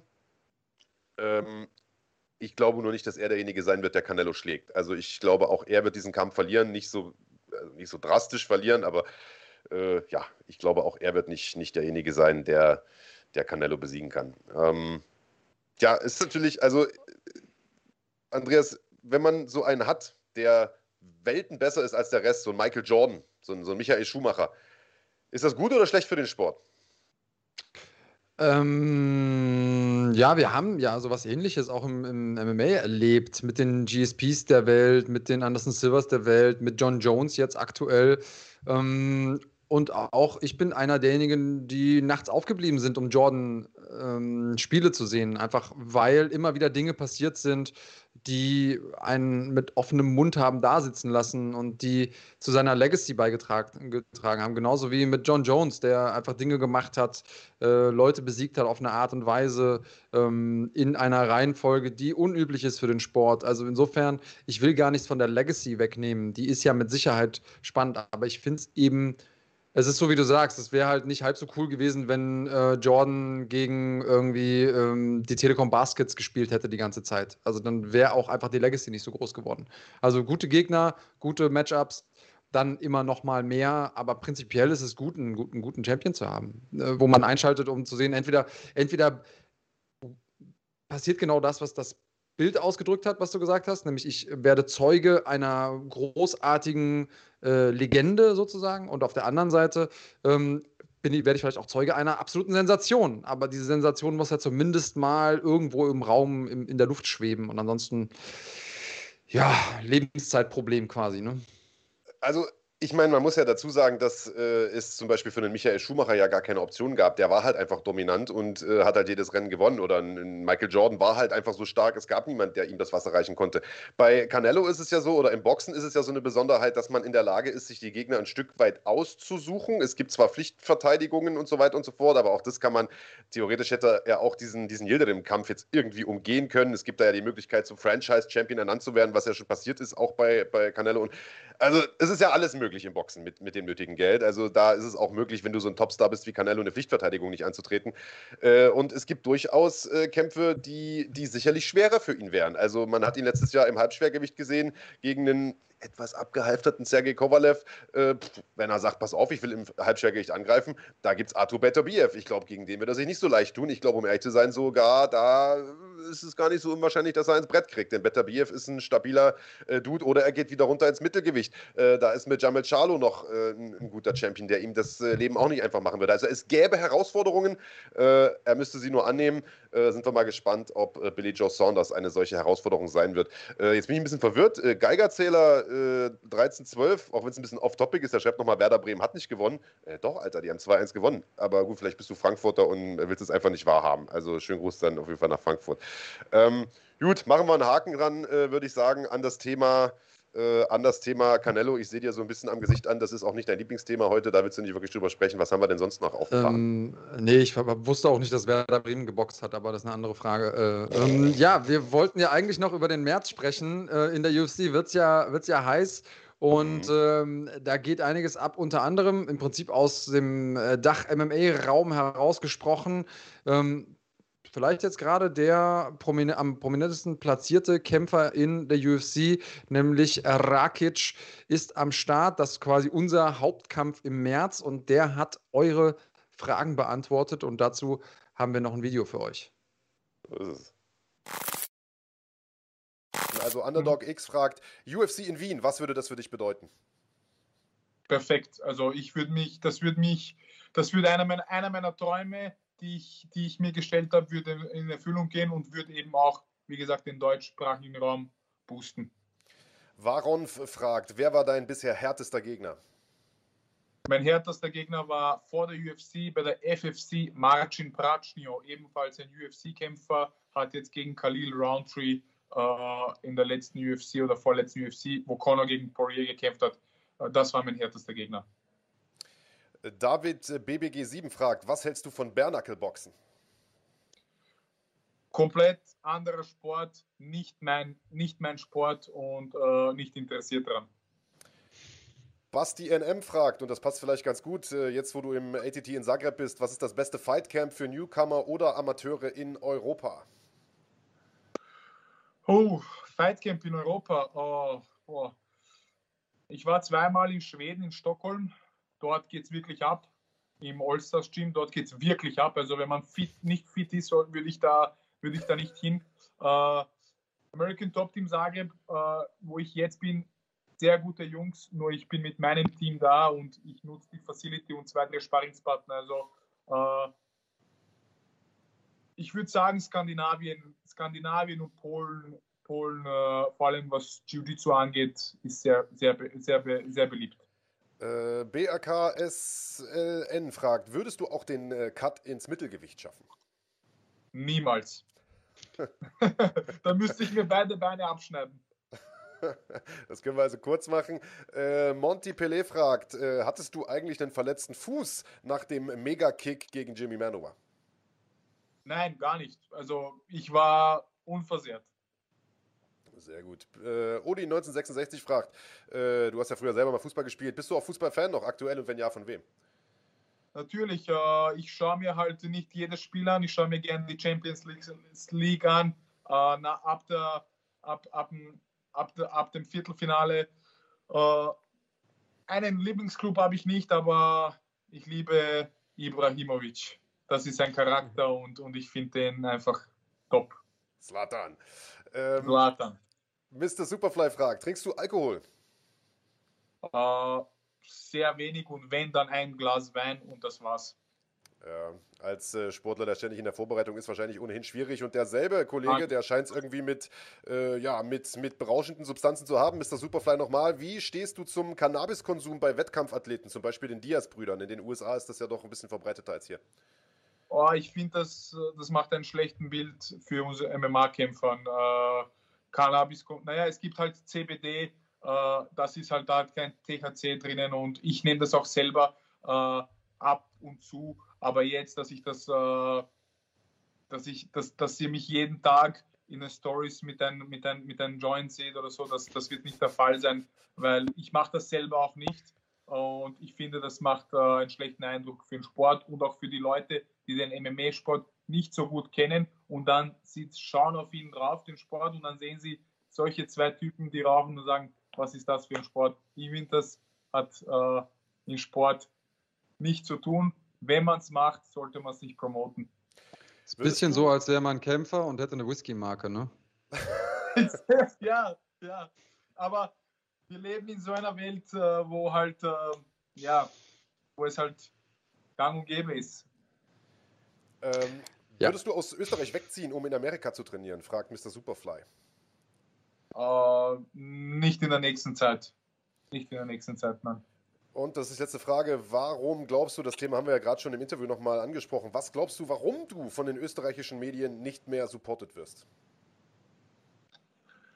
Boah, es kann vieles sein. Äh, ich glaube, die Aufmerksamkeit, die fehlt noch. Äh, und ja, ich glaube, die Aufmerksamkeit fehlt, aber wenn ich dann mal den Gürtel dann habe, dann wird die Aufmerksamkeit kommen und, und, und ja, dann wird es vielleicht aber zu spät sein. Das weiß man nicht.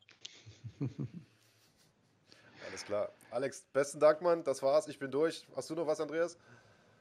Nee, Mann, das war ein richtig geiles Interview, hat richtig Spaß gemacht, mit dir zu quatschen, äh, muss ich sagen. Also wir haben ja auch mit einigen Leuten schon gesprochen, äh, war super. Vielen Dank, dass du dir Zeit genommen hast. Alles Gute weiterhin für die Vorbereitung. Wir fühlen uns ähm, sehr geehrt, wenn du nach deinem Kampf nochmal vorbeischaust, spätestens aber äh, vor deinem äh, nächsten. Und ähm, alles Gute, hol das Ding für uns. Danke, danke euch, werde ich auf jeden Fall. Und mach Alles dich zum Gute. Arzt. Hau rein. ciao, ciao. Tschüss. ciao.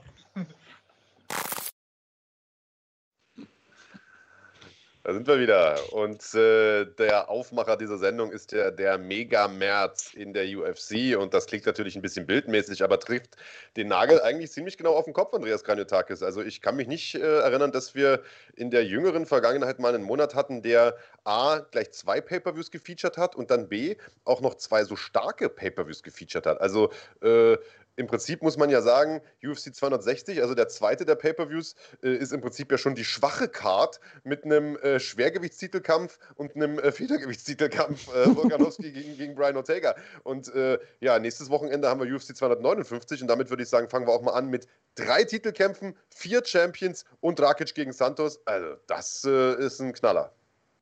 Auf jeden Fall. Und ähm, ich sag mal so, normalerweise haben wir es ja häufiger, dass die Fight Nights, mal von der gestrigen abgesehen, so ein bisschen übersehen werden, weil die Matchups häufig nicht so unglaublich spannend wirken, weil die großen Namen nicht dabei sind. Und dann am Ende entwickeln sie sich aber zu richtig, richtig guten Events, die Spaß machen beim, beim Sehen. Manchmal haben wir es aber auch andersrum erlebt. Manchmal haben wir erlebt, dass äh, die ganz, ganz dicken Events mit den großen Namen dann auf einmal irgendwie so ein bisschen schnarchig ablaufen. Das kann daran liegen, mh, mm, dass man sich einfach viel mehr erhofft davon, wenn große Namen kämpfen. Und manchmal ist es einfach so, dass die Leute alle Ladehemmung haben, wenn ich es mal so beschreiben darf. Ich kann mir das aber ehrlich gesagt bei UFC 259 nicht vorstellen. Also nicht durch die Bank weg. Dass da mal ein Schnarcher dabei sein könnte, das ist durchaus möglich. Aber da sind eigentlich nur die absoluten Top-Kämpferinnen und Kämpfer unterwegs. Und ähm, ja, womit willst du anfangen? Willst du mit ähm, äh, Santos gegen Rakic anfangen? Und ähm, ähm, eine Sache sei mal nur erwähnt, weil wir wahrscheinlich eh nur auf die Maincard eingehen. Dominic Cruz ist einfach mal auf der Undercard, Alter. Ja. Vollkommen krank. Also ich würde vielleicht gar nicht jetzt irgendwie im Detail jeden einzelnen Kampf durchkauen, denn so viel können wir schon mal vorwegnehmen. Äh, wir sprechen am Donnerstag nochmal äh, detailliert über die gesamte Card. Wir machen auch unsere Tipps diesen Donnerstag. Also es wird ein Live wieder geben, äh, Schlagwort Live um 19 Uhr wahrscheinlich, Andreas, ja. am Donnerstag. Da gibt es wie gesagt unsere Tipps. Wir beantworten ein paar eurer Fragen und sprechen da auch wirklich über alle, ähm, über alle Kämpfe der Main Card.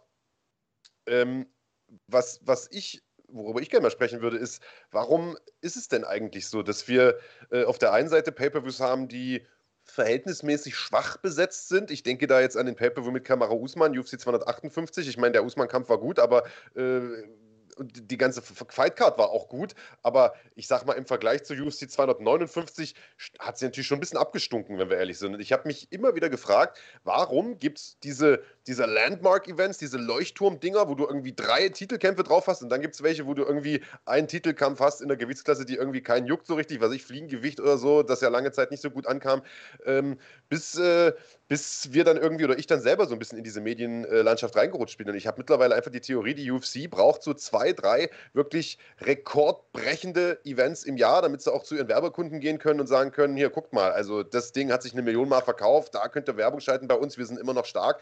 Äh, und deswegen verteilt man das nicht gleichmäßig, was ja durchaus möglich wäre, ja. Also in einem Monat einfach mal fünf Titelkämpfe, hätte man ja auch sagen können, man macht einfach auf jeden Pay-Per-View zwei würde jeder Pay-Per-View besser dastehen. Aber so hast du halt mal einen, der nur, was weiß ich, 150.000 verkauft und äh, einen, der halt 1,2 Millionen verkauft. Ich glaube, dass es ähm, eine Marketingfrage ist tatsächlich. Ähm, zum einen haben wir den März als besonderen Monat, das weiß ich auch noch aus meiner aktiven Zeit. Es war immer sehr, sehr schwer, Anfang des Jahres Events zu finden, bei denen man kämpfen kann. Denn viele Kämpfer machen ja dann doch irgendwie am Jahresende ein bisschen langsamer, wollen Weihnachten mit der Familie verbringen, schlagen sich auch mal den, den Wanst voll an Weihnachten und deswegen wollen die alle nochmal im, am besten Ende Dezember nochmal kämpfen und dann den Januar, Februar frei haben. Ähm, und dadurch sind die ganzen großen Events, haben eigentlich erst wieder im, im März angefangen. Ich sag mal, außerhalb der UFC, die ja immer einen gewissen Schedule hatte. Ähm, und insofern ist natürlich der März schon traditionell ein Monat, in dem sich sehr knubbelt. Und aus einer Marketingperspektive muss ich sagen, äh, macht es natürlich auch Sinn, diese Leuchtturm-Events, wie du es gesagt hast, zu schaffen. Denn das sind dann die Events, die nochmal über die Blase hinausschwappen, die nochmal irgendwie Leute reinziehen in den Sport, Aufmerksamkeit generieren bei Menschen, ähm, die vielleicht sonst sich die UFC nicht angucken würden. Aber du hast jetzt zwei richtig geile Sachen. Also erstmal Schwergewicht ist ja eh mal sowas, wo die Leute drauf gucken. Das Matchup ist auch richtig geil, dass wir da sehen. Ganu gegen äh, Miocic. Und auf der anderen Seite hast du den Mittelgewichtschampion, der ins Light Heavyweight hochkommt. Also die drei höchsten Gewichtsklassen bei den Männern in einem Monat. Ähm, und damit kann man natürlich auch so, sag ich mal, die Aufmerksamkeit vom einen Event auf das nächste äh, schon mal mit rübernehmen und damit einfach nochmal die Fanbase ein bisschen erweitern. Ich glaube, das ist die Idee, die dahinter steckt.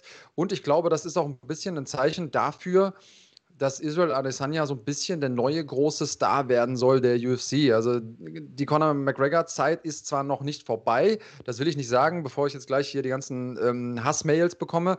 Nein, euer äh, Freund Conor McGregor ist immer noch ein ganz, ganz toller Kämpfer. Aber er hat eben durch die Niederlagen der jüngsten Zeit und durch seine ähm, Inaktivität. Was sagst du? So viel Hass.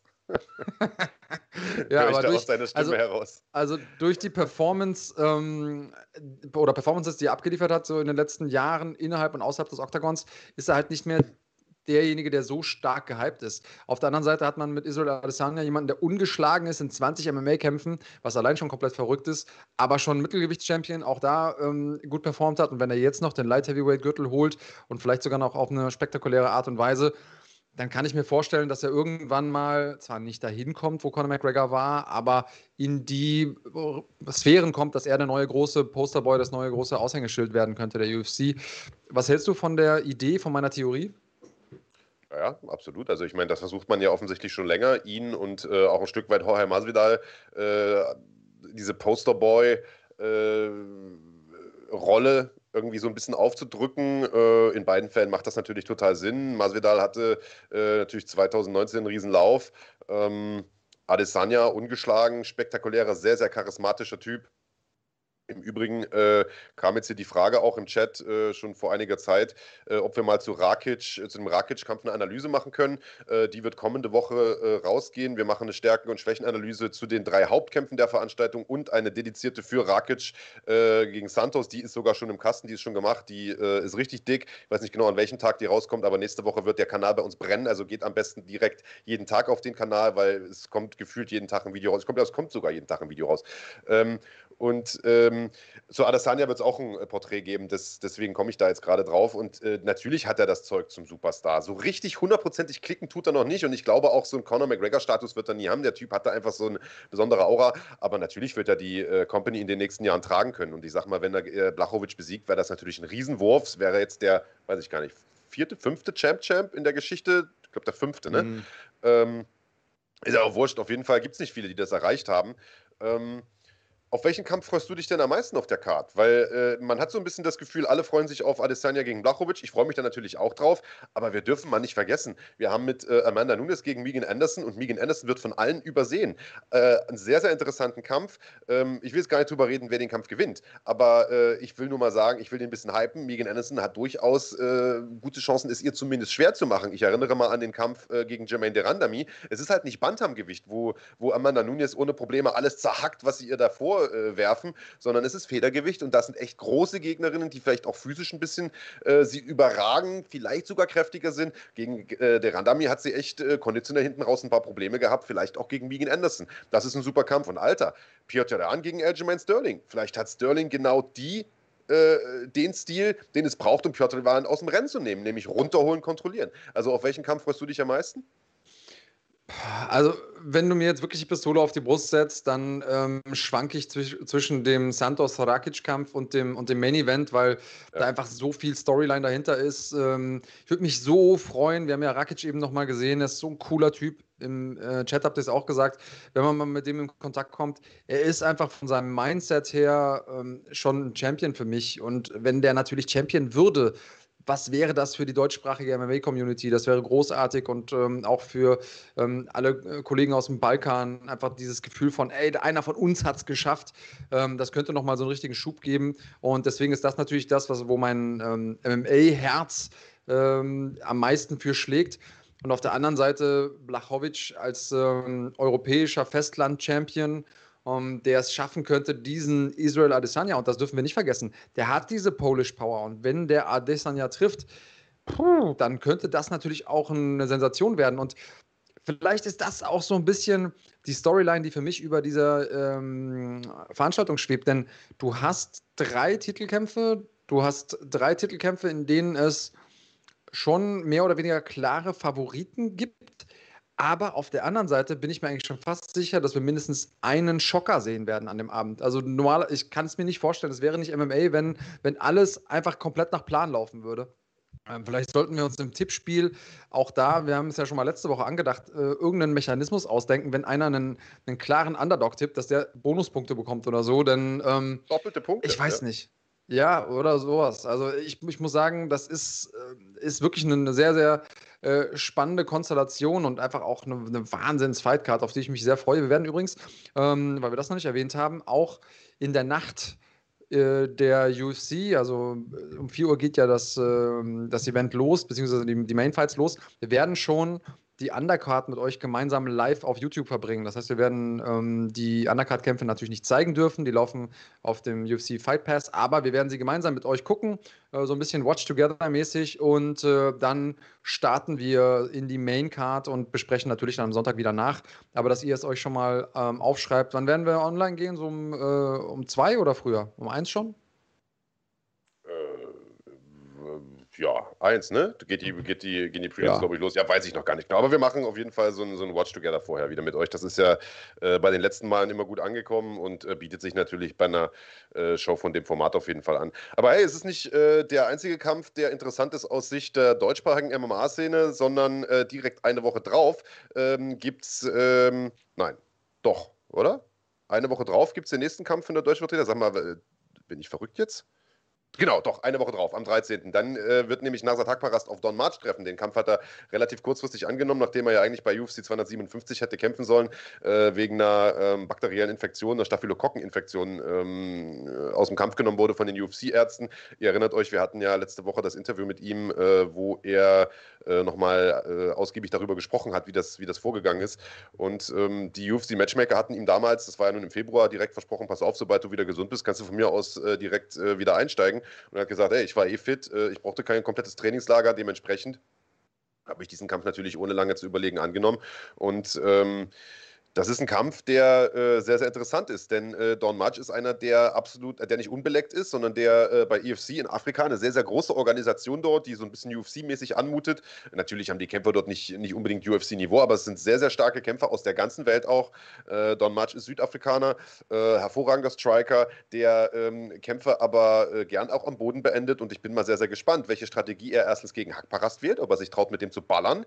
Er hat ja direkt, als der Kampf angekündigt wurde, gepostet auf Twitter, äh, Fight of the Night. Nee, was, was hat er gesagt? Äh, er hat nicht Fight of the Night gepostet, er hat gesagt, äh, ich rieche einen Bonus in der Luft oder sowas. Mhm. Und er hat so ein bisschen ausgelassen, ob er meint äh, Fight of the Night oder ein K.O.-Bonus oder sowas für sich. Ähm, aber hey, äh, er hat damit nicht Unrecht. Das könnte tatsächlich ein richtiger Banger werden, dieser Kampf. Ja, und ich sag mal so, ich würde es äh, Hackbarast gönnen, dass er den Bonus mit nach Hause nimmt. Ja, ähm, und dadurch ist natürlich der März nochmal viel rele relevanter geworden, auch aus unserer Sicht. Ähm, und damit wir ihn nicht unterschlagen, Leon Edwards kämpft am äh, selben Tag gegen Belal Mohammed. Diese Storyline ist ja auch irgendwie, irgendwie vielleicht nochmal äh, erwähnenswert. Sollte ja eigentlich gegen Hamza Chimaev kämpfen. Irgendwie jetzt schon auch dreimal angesetzt, der Kampf gegen Chimaev. Dreimal irgendwie nicht zustande gekommen. Leon Edwards, der schon ewig und drei Tage nach ähm, einem Kampf sucht, der gut gerankt ist, der aber irgendwie so ein bisschen droht in der na, un also äh, Bedeutungslosigkeit zu verschwinden, einfach weil er nicht so lange gekämpft hat. Ist auf Platz 3 im Weltergewicht, war er zwischenzeitlich mal rausgenommen, weil er sich nicht so ganz einig wurde mit der UFC. Ähm, und jetzt hat er aber noch ein bisschen Liebe bekommen und äh, Bilal Mohammed hinterher, der einer der wenigen war, die sich getraut haben, in der Kürze der Zeit da nochmal einzuspringen. Siehst du denn da eine Überraschung in der Luft äh, liegen oder denkst du, Mohammed ist chancenlos? Äh, also ich denke überhaupt nicht, dass der chancenlos ist. Ich meine, man kann das relativ relativ schwer einschätzen, weil der letzte Kampf von Edwards, du hast es gesagt, liegt jetzt zwei Jahre zurück. Keine Ahnung, wie der drauf ist. So eine zwei Jahre sind eine extrem lange Zeit in diesem Sport. Das ist einfach so. Und ich meine, der kommt jetzt ja zurück, auch in einer Phase, wo alles auf den Kopf gestellt ist. Keine Zuschauer in der Halle, die ganze Fight Week ist anders. Das heißt, alles, was auf was sein, sein, sein Gehirn sich konditioniert hat in all den Kämpfen, die er bestritten hat, ist jetzt nicht mehr, ist jetzt nicht mehr so wie vorher. Und äh, es ist passiert, das ist alles hektisch, Kämpfe brechen weg und es ändert sich viel und es wird kurzfristig was umgeplant und so. Das ist alles viel chaotischer als noch vor, als noch vor ein paar Monaten. Und äh, der kommt da jetzt im Prinzip in eine völlig neue UFC, wenn man so will, zurück, äh, Lean Edwards, und hat mit Bella Mohammed einen, der, ähm, der aktiv war, sehr, sehr aktiv in der Zeit, äh, als er selber raus war und äh, der zuletzt einen extrem guten äh, Sieg geholt hat ähm, äh, gegen Diego Lima den er also im Prinzip ja auseinandergenommen hat. Und jetzt ist natürlich äh, das nochmal ein Sprung von Diego Lima zu Lean Edwards und so weiter. Aber hey, Belal Muhammad ist ein kräftiger Typ und ähm, ich glaube schon, dass er da eine Chance hat. Natürlich wird Edwards da als, als, äh, als Favorit reingehen und ich will jetzt auch den Kampf hier noch nicht tippen, aber ähm, ich, ich, also als das Ding angekündigt wurde, muss ich sagen, habe ich mich echt gefreut und ich kann überhaupt nicht verstehen, dass Leute sich dann hinsetzen und sagen, ah, so ein scheiß Kampf und wieso, wieso machen sie nicht Wonderboy Thompson? Wonderboy Thompson hat einfach mal kaputte Hände. Die Hände sind, glaube ich, sogar gebrochen, wenn ich mich nicht irre und kann frühestens höchstens in, was weiß ich, vier Monaten oder so kämpfen. Und Lean Edwards möchte natürlich endlich kämpfen. Und deswegen hat man ihm jetzt äh, Belal Mohammed vorgesetzt. Und das ist aus meiner Sicht alles andere als eine Notlösung. Sehe ich auch so. Und ähm, die Möglichkeit für beide zu beweisen, wie tough sie sind. Und auf der anderen Seite auch, Mohammed kommt ja ein paar Stufen nach oben in der Rangliste. Und Edwards, einen Faktor, den du gar nicht angesprochen hast, ist generell der Faktor Ringrost. Wenn man zwei Jahre nicht gekämpft hat, ist das ja auch was, mit dem man normalerweise kämpft, wenn man in die UFC zurückkommt, äh, die man vorher kannte, um mal bei deinem Bild zu bleiben. Also auch da, ich glaube, das wird eine dieser Fight Nights, die overdelivern werden. Da gibt es ein paar Sp äh, Paarungen auf der Karte, die mir wirklich gut gefallen. Ben Rothwell gegen Philippe Lienz hat Potenzial. Misha Sirkunov gegen Ryan Spann hat Potenzial. Also, das könnte echt äh, Spaß machen. Und danach kommt äh, direkt wieder eine Fight Night, um uns quasi ähm, einzustimmen auf den großen Event, der darauf folgt, ähm, UFC 260. Aber Derek Bronson gegen Kevin Holland. Wie hyped bist du? Äh, Kevin Holland, Mann, hatte ja 2020 nun sein absolutes Breakout-Jahr. Ähm, und ich bin mal sehr, sehr gespannt, ob er da nachlegen kann dieses Jahr. Also er hat ja große Sprüche, zu Recht muss man sagen, äh, auch geklopft. Ähm, Derek Brunson ist natürlich ein gestandener Veteran, aber äh, ich sag mal, wenn Holland in der Form auftritt wie zuletzt, dann hat er definitiv Chancen, den auch noch aus dem Weg zu räumen. Hey, vielleicht ist das der nächste Star in the Making, Mann. Weil der Typ hat 2020, weißt du, wir haben jetzt über Adesanya gesprochen, wir haben über, über Jorge Masvidal getroffen, äh, gesprochen. Ehrlicherweise glaube ich, dass Jorge Masvidal nicht der nächste große Superstar wird. Der hat natürlich das Potenzial, aber er ist einfach zu alt und ich glaube auch nicht, dass er, ich glaube, er hat seinen Peak erreicht und ich glaube, dass er gegen die Top-Leute in seiner K Gewichtsklasse keine Chance hat. Er wird gegen Usman keine Chance haben, er wird gegen Covington keine Chance haben. Ich glaube ehrlicherweise, selbst gegen Gilbert Burns wird es schwierig. Und ich, äh, weißt du, ich, ich glaube, es, diese, diese Future Stars müssen junge Leute sein. Leute, die gerade auf dem Weg nach oben sind und nicht schon, ja, sozusagen viele Kilometer auf dem Tacho haben. Und Kevin Holland ist so ein Typ. Äh, der hat das Charisma, er hat die große Klappe, er hat diesen Gangster-Look und er hat einen extrem guten Kampfstil, Mann. Ähm, ich bin sehr, sehr gespannt auf diesen Kampf und ähm, freue mich drauf. Sehe ich genauso. Ähm, Außerdem auf der Karte haben wir Paul Craig gegen Jamal Hill. Das ist auch ein sehr, sehr spannendes Matchup als Co-Main-Event ähm, hier eingetragen bei mir. Jamal Hill ungeschlagen, äh, vier von seinen acht Siegen durch K.O. geholt, gerade OSP ausgenockt, also der kommt gerade oben an und Paul Craig auf der anderen Seite ein unglaublich unangenehmer Gegner. Ähm, brandgefährlich am Boden. Da war es wieder brandgefährlich. Das Phrasenschwein wird gefüttert. Von seinen 14 Siegen 12 durch Submission. Ähm, der einzige, der äh, Anker Live besiegt hat, den wir ja gerade nachbesprochen haben, ähm, kurz vor Schluss, also einer, den man auch nicht so einfach aus dem Rennen nehmen kann. Da wird sich wahrscheinlich die Zukunft einer der beiden äh, klar entscheiden, oder? Hör zu, Mann. Jamal Hill, da gilt genau das Gleiche wie, äh, wie, wie für Kevin Holland, was ich gerade gesagt habe, Mann. Der Typ kommt hier hin, acht Kämpfe, acht Siege, hat in der Contender-Serie Alex Popek umgehauen. Alex Popek ist, äh, ist kein einfacher Gegner, äh, unser, unser deutscher Vertreter aus München. Und äh, hat in der UFC absolut geglänzt. Darkus Dosic besiegt, Orvin St. Prue weggehauen, Klitzen Abreu äh, äh, besiegt und äh, also eindeutig besiegt, am Ende dann sozusagen Sieg aberkannt wegen wegen Puff Puff. Das, das hatten wir ja irgendwie letzte Nacht auch mit einem Kämpfer, dass äh, das da noch wegen, wegen Weed irgendwie getestet wurde, was ja jetzt Gott sei Dank abgeschafft wurde. Ähm, also im Grunde aber muss man sagen, drei Kämpfe, drei Siege in der UFC, zwei davon vorzeitig. Auch charismatischer Typ. Groß, äh, super gelassen, fast schon an Arroganz glänz, äh, grenzend, muss man sagen. Ähm, und in der Gewichtsklasse, sage ich mal, äh, in der zurzeit auch wirklich extrem viel Spannung drin ist. Also äh, Jamal Hill, hey, vielleicht auch eher ein Kandidat für einen Future Star, definitiv, Mann. Also ja, für eine und, kleine ähm, Fight Night ist das eine gute Karte, Alter. Sehe ich genauso. Und ähm, ich glaube, das äh, könnte eine gute Möglichkeit werden, um äh, die Leute aufzustellen, einzuschwören für UFC 260. Da haben wir natürlich den großen, großen Hauptkampf. Äh, Stipe Miocic gegen äh, Frank, äh, Francis Ngannou. Rematch. Ngannou das Hinmatch verloren. War vielleicht noch ein bisschen zu früh. Das war ja das, was ich auch bei Gan gesagt habe. Ähm, ich finde es gut, wenn er noch so ein bisschen auf der Weide steht und noch so ein paar Erfahrungen sammelt, bevor er ganz oben angreift. Einfach damit er der äh, dominanter einfach da auftreten kann in seiner Herausforderung. Aber wir haben auf der Karte noch ein paar andere gute Kämpfe. Alexander Volkanowski gegen Brian Ortega. What? Äh, auch ein bisschen so der Fight to Make in der Gewichtsklasse. Wen hast du da vorne?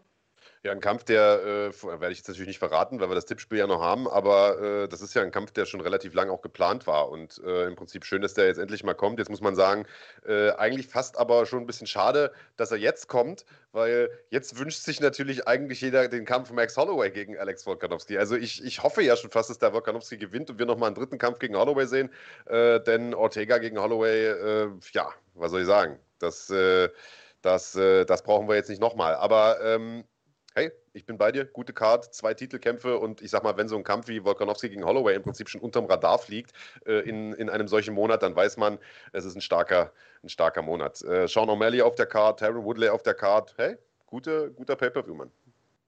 Ja, und da ist ja noch nicht irgendwie das letzte äh, Wort gesprochen. Marci Tibura soll kämpfen auf der Karte. Also es gibt noch ein paar coole, coole Sachen, die uns da, glaube ich, erwarten, bevor die Karte fertig ist. Und ähm, der März wird ein besonderer und ich glaube, im April wird die UFC nicht mehr ganz dieselbe sein. Ich habe so ein Gefühl. Ja, jetzt sehe ich hier im Chat, oh, viel Liebe für Kahn, ne? Übrigens auch mal Lob und Anerkennung an Kahn von fighting.de. Machst einen klasse Job. Woran macht ihr das denn fest, wenn ich mal fahren darf? Also Andreas und ich, wir ziehen den hier mit durch Woche für Woche. Ja. damit also echt damit er uns Sozialprojekt kann. genau. Aber gut, war ein bisschen off-topic. Pass auf, lass uns einen Haken dran machen. Wir können, glaube ich, sagen, der März wird tatsächlich sehr, sehr heiß. Und natürlich wird auch mal ein Schnarcher dabei sein und nicht jeder Kampf wird abliefern. Aber äh, bei den Fights, die da sind, wie gesagt, es sind nicht nur die beiden Pay-Per-Views, auch die zwei Cards dazwischen äh, haben echt ein paar, ein paar geile Dinger dabei. Ich freue mich da riesig drauf. Ähm, ja, Lassen wir es ja. dabei, Andreas Kandidatis. Genau, richtig. Ähm, cooles Ding. Und ähm, vielleicht eine Sache noch für all die Leute, du hast es vorhin angesprochen, es gibt jede Menge Content auf unserer Plattform, es gibt jede Menge Content, den ihr sehen könnt, und zwar nicht nur den Schlagwort-Podcast, sondern auch unter der Woche äh, Videos, die euch einstimmen auf die nächsten größ größeren Events und vieles, vieles mehr. Was alles erklärt euch Marc jetzt hier in diesem Video. Kampfsport ist deine Leidenschaft? Dann bist du hier genau richtig. Fighting.de ist dein Kanal für Live-Events, Kämpferporträts, Interviews, Dokumentationen und natürlich den Schlagwort Podcast. Bei uns findest du nationale und internationale Top-Ligen, bist Teil einer lebendigen Community und näher an den Kämpfern dran als irgendwo sonst. Fighting.de. Wir leben Kampfsport. Oh, das ist eine Punktlandung. Der Big Daddy, der musste nämlich nochmal schnell für, für kleine Big Daddies. Und nein, nein, ich habe. Nein, nein, bevor du mich jetzt hier wieder versuchst runterzuputzen, ich habe etwas geholt. Und zwar gibt es etwas für unsere Schlagwort Nation. Ich weiß, huh, mal kurz den Sprint verdauen. Ich weiß, dass ihr das feiert. In deiner Wohnung, 10 Meter. In meinem Haus. Ja, ähm, ihr habt das in der Vergangenheit gefeiert ähm, dass wir auch Sachen verlost haben und ähm, dass ihr was gewinnen könnt bei uns hier live und in Farbe, wo wir gerade beim Mega März waren. Lass uns mal sagen, auch bei uns geht es weiter und bei uns äh, wächst auch die Community, aber damit auch unsere Partner. Und wir haben einen neuen Partner, lieber Marc. Jawohl, so sieht's aus. Und äh, wir sehen es hier eingeblendet. Hyped Supplements, das ist unser neuer Partner. Hyped Supplements entwickeln Supplemente aus hochqualitativen Rohstoffen, um Sportler mit funktionierenden und praktischen Nahrungsergänzungsmitteln zu versorgen. Und ist made in Germany mit dem Code Schlagwort 10 ja, also zusammengeschrieben, Schlagwort und eine 10 hinten dran, bekommt ihr 10% auf jede Bestellung. Den Link zur Seite, den gibt es hier unten in der Videobeschreibung. Also besten Dank, Jungs. Äh, hyped, äh, machen wirklich cooles Zeug. Du kannst noch ein bisschen mehr dazu erzählen. Du bist ja der Supplement-Experte. Richtig, und ähm, ich habe ganz, ganz lange keine Supplemente zu mir genommen, weil ich viele schlechte Erfahrungen gemacht habe. Ähm, ich wurde zeitweise mal gesponsert von äh, Supplementenherstellern, die aber nicht in Deutschland produziert haben. Und lasst euch eine Sache gesagt sein. Die Zutaten, die hier drin sind in den meisten Supplementen, sind von der Herstellung her, wenn man möchte, relativ günstig und dadurch sind die Margen relativ groß. Wenn man es aber richtig macht und die Sachen wirklich nach Deutschland importiert oder in Deutschland sogar herstellen lässt, so wie Hyped und dann da produziert, sind die Auflagen viel höher und ihr habt die Sicherheit, dass ihr was Gutes bekommt. Hype Supplement haben, machen genau das. Das heißt, das ist auch einer der Gründe, warum ich das hier konsumiere. Und ihr könnt zwei von diesen Dosen hier gewinnen. Wie? Ganz einfach. Ihr schreibt, was ihr denkt, wer denn wohl gewinnen wird bei dem Main Event in der nächsten Woche. Also wird es Israel Adesanya machen? Wird er der nächste Champ, Champ im Mittel- und Light Heavyweight? Oder macht es Polish Power? Und ähm, eure Prediction hier in die Kommentare schreiben und dann könntet ihr eine von zwei dieser wunderbaren Dosen gewinnen. Wenn ihr das mal ausprobieren wollt, äh, ist äh, eine Mischung drin aus EAA, Kreatin, Monohydrat und Beta-Alanin und noch viele andere gute Sachen mit dabei. Übrigens ist unter anderem auch vegan. Also das Zeug kann ich auf jeden Fall empfehlen aus ganz, ganz vielen äh, verschiedenen äh, Gründen. Schaut euch mal die Homepage an und wenn es euch gefällt und ihr nicht abwarten wollt oder vielleicht tippt ihr ja falsch oder gewinnt nicht, dann äh, benutzt gerne unseren Promocode. Ich freue mich, dass wir Hype Supplements mit an Bord haben. Puh, ja, der, äh, der Sprint ist jetzt auf jeden Fall ähm, äh, wieder verdaut. 10 Meter Sprint und erstmal Sauerstoffzelt, äh, so kennt man dich. Äh, also ich muss dazu sagen, äh, ich habe selber, was Supplements einnehmen angeht, gar nicht so viel Erfahrung. Mein Supplement ist ja Bier und Bratwurst. Ich kenne mich aber tatsächlich mit der Materie auch ein bisschen aus, habe ja jahrelang äh, die Mans Fitness betreut ähm, als Chefredakteur und du hast dann eine sehr, sehr wichtige Sache gesagt. Äh, Made in Germany ist keine Selbstverständlichkeit bei Supplementen und es ist tatsächlich sehr, sehr wichtig. Das ist also nicht nur äh, irgend so ein, so, ein, so ein Aufdruck, den man sich draufknallt, damit es ein bisschen schöner klingt, sondern sehr, sehr viele günstige Supplements werden in Asien produziert, äh, in Thailand, in Indien, was weiß ich, und werden auf Maschinen produziert, auf denen auch andere Medikamente produziert werden. Da ist es mit den Hygienebedingungen nicht so, da wird auch nicht so drauf geguckt wie bei uns, da gibt es kein Gesundheitsamt, das gucken kommt und so weiter. Das heißt, man hat da sehr, sehr oft Verunreinigungen in den Supplements, äh, wo dann noch irgendwelche Antibiotikaspuren drin sind, irgendwelche tatsächlich auch Steroidreste drin sind. Manch einer wünscht sich das ja vielleicht sogar von einem Supplement, die meisten aber eigentlich nicht. Ähm, und so kommt es dann tatsächlich auch, dass häufig mal äh, UFC-Kämpfer gebastelt werden mit einem verunreinigten Supplement. Supplement, wo man dann immer sagt, naja klar, wie soll das denn verunreinigt sein? Tatsächlich gibt es sowas, wenn das auf den falschen Maschinen produziert wird, beziehungsweise die Maschinen nicht richtig gereinigt wurden. Deshalb, Leute, wenn ihr euch äh, Nahrungsergänzungsmittel besorgt, äh, besorgt euch welche, die made in Germany sind. Äh, am besten die von unseren Partnern von Hyped. Wie gesagt, mit dem Code Schlagwort 10 äh, bekommt ihr sogar noch 10% Rabatt obendrauf. Tut ein bisschen was Gutes für uns. Link, ich sage es nochmal, gibt es da unten in der Videobeschreibung. Ja, und genau, weil ich sehe, dass ihr gerade hier schon anfangt, im äh, Chat zu posten, macht's bitte in den Kommentaren. Also nicht hier im Chat, sondern in den Kommentaren unter dem Video, nicht hier im Chat. Äh, nur die Kommentare werden dann am Ende des Tages gewertet. Nicht, dass ihr euch nachher beschwert. Aber es werden zwei äh, Dosen rausgehen an die Sieger und äh, es kann natürlich nicht jeder gewinnen, aber jeder kann sich eine Dose sichern. Also macht das gerne. Was haben wir noch am Start, Marc, heute?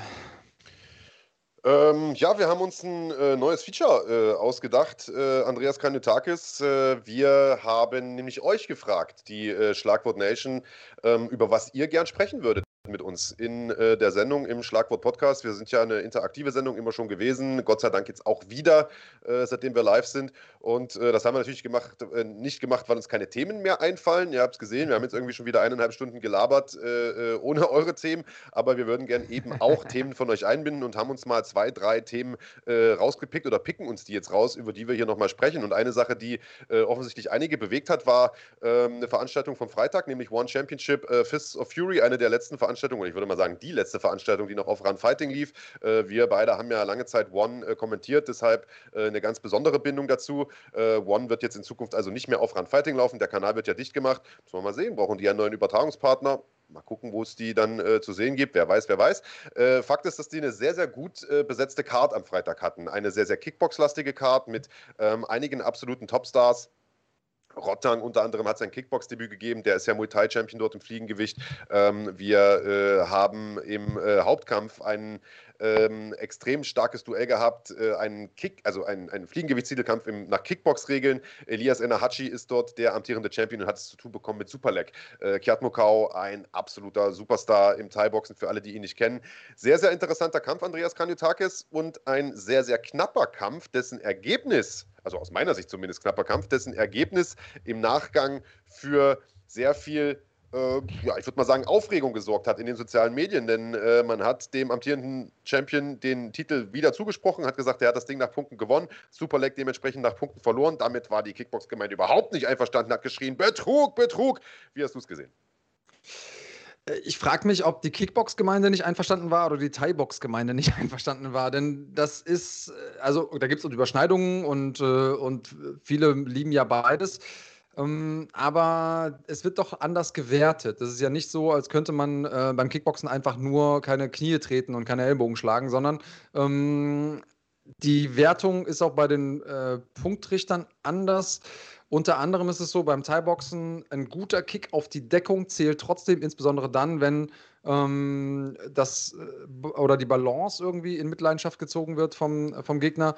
Und was natürlich passiert ist, Superlag hat den Kampf vor allen Dingen in den späteren Runden doch mehr zu Enahachi getragen als andersrum. Also er hat den Druck gemacht, er ist nach vorne gegangen, er ähm, hat immer wieder die, den Kampf bestimmt auf der anderen Seite, wenn man jetzt mal rein nach Treffern geht, kann man auch Enahachi vorne sehen. Es war ein knapper Kampf, ganz, ganz klar war es das große Skandalurteil, das ich jetzt irgendwie an, vieler, an vielen Orten gelesen habe, bevor ich den Kampf gesehen habe. Ich habe es so nicht gesehen. Ich weiß nicht, wie es gewesen wäre, wenn ich den Kampf zuerst gesehen hätte und dann quasi mir das unter den Gesichtspunkten nochmal überlegt hätte, aber ich habe es so nicht gesehen. Äh, wie ist es bei dir? Ähm, also ich habe irgendwie direkt nach der Veranstaltung ja auf meinem Kanal noch eine kurze Reaction dazu gemacht, weil ich habe mir den Kampf angeguckt und äh, dachte mir, na gut, enge Kiste, hat er gut gemacht, der Enahachi, im Prinzip alles richtig gemacht, Kicks geblockt, gute Kombination getroffen, kann man nicht meckern. Danach gehe ich auf Twitter und sehe alle rasten aus. Ich denke mir, hä, habe ich da jetzt was verpasst? Weil manchmal, du weißt, wie es ist, dann, dann äh, was weiß ich, wird man kurz abgelenkt, guckt mal ein paar Minuten nicht hin oder ein paar Sekunden und dann verpasst man die Hälfte und so weiter.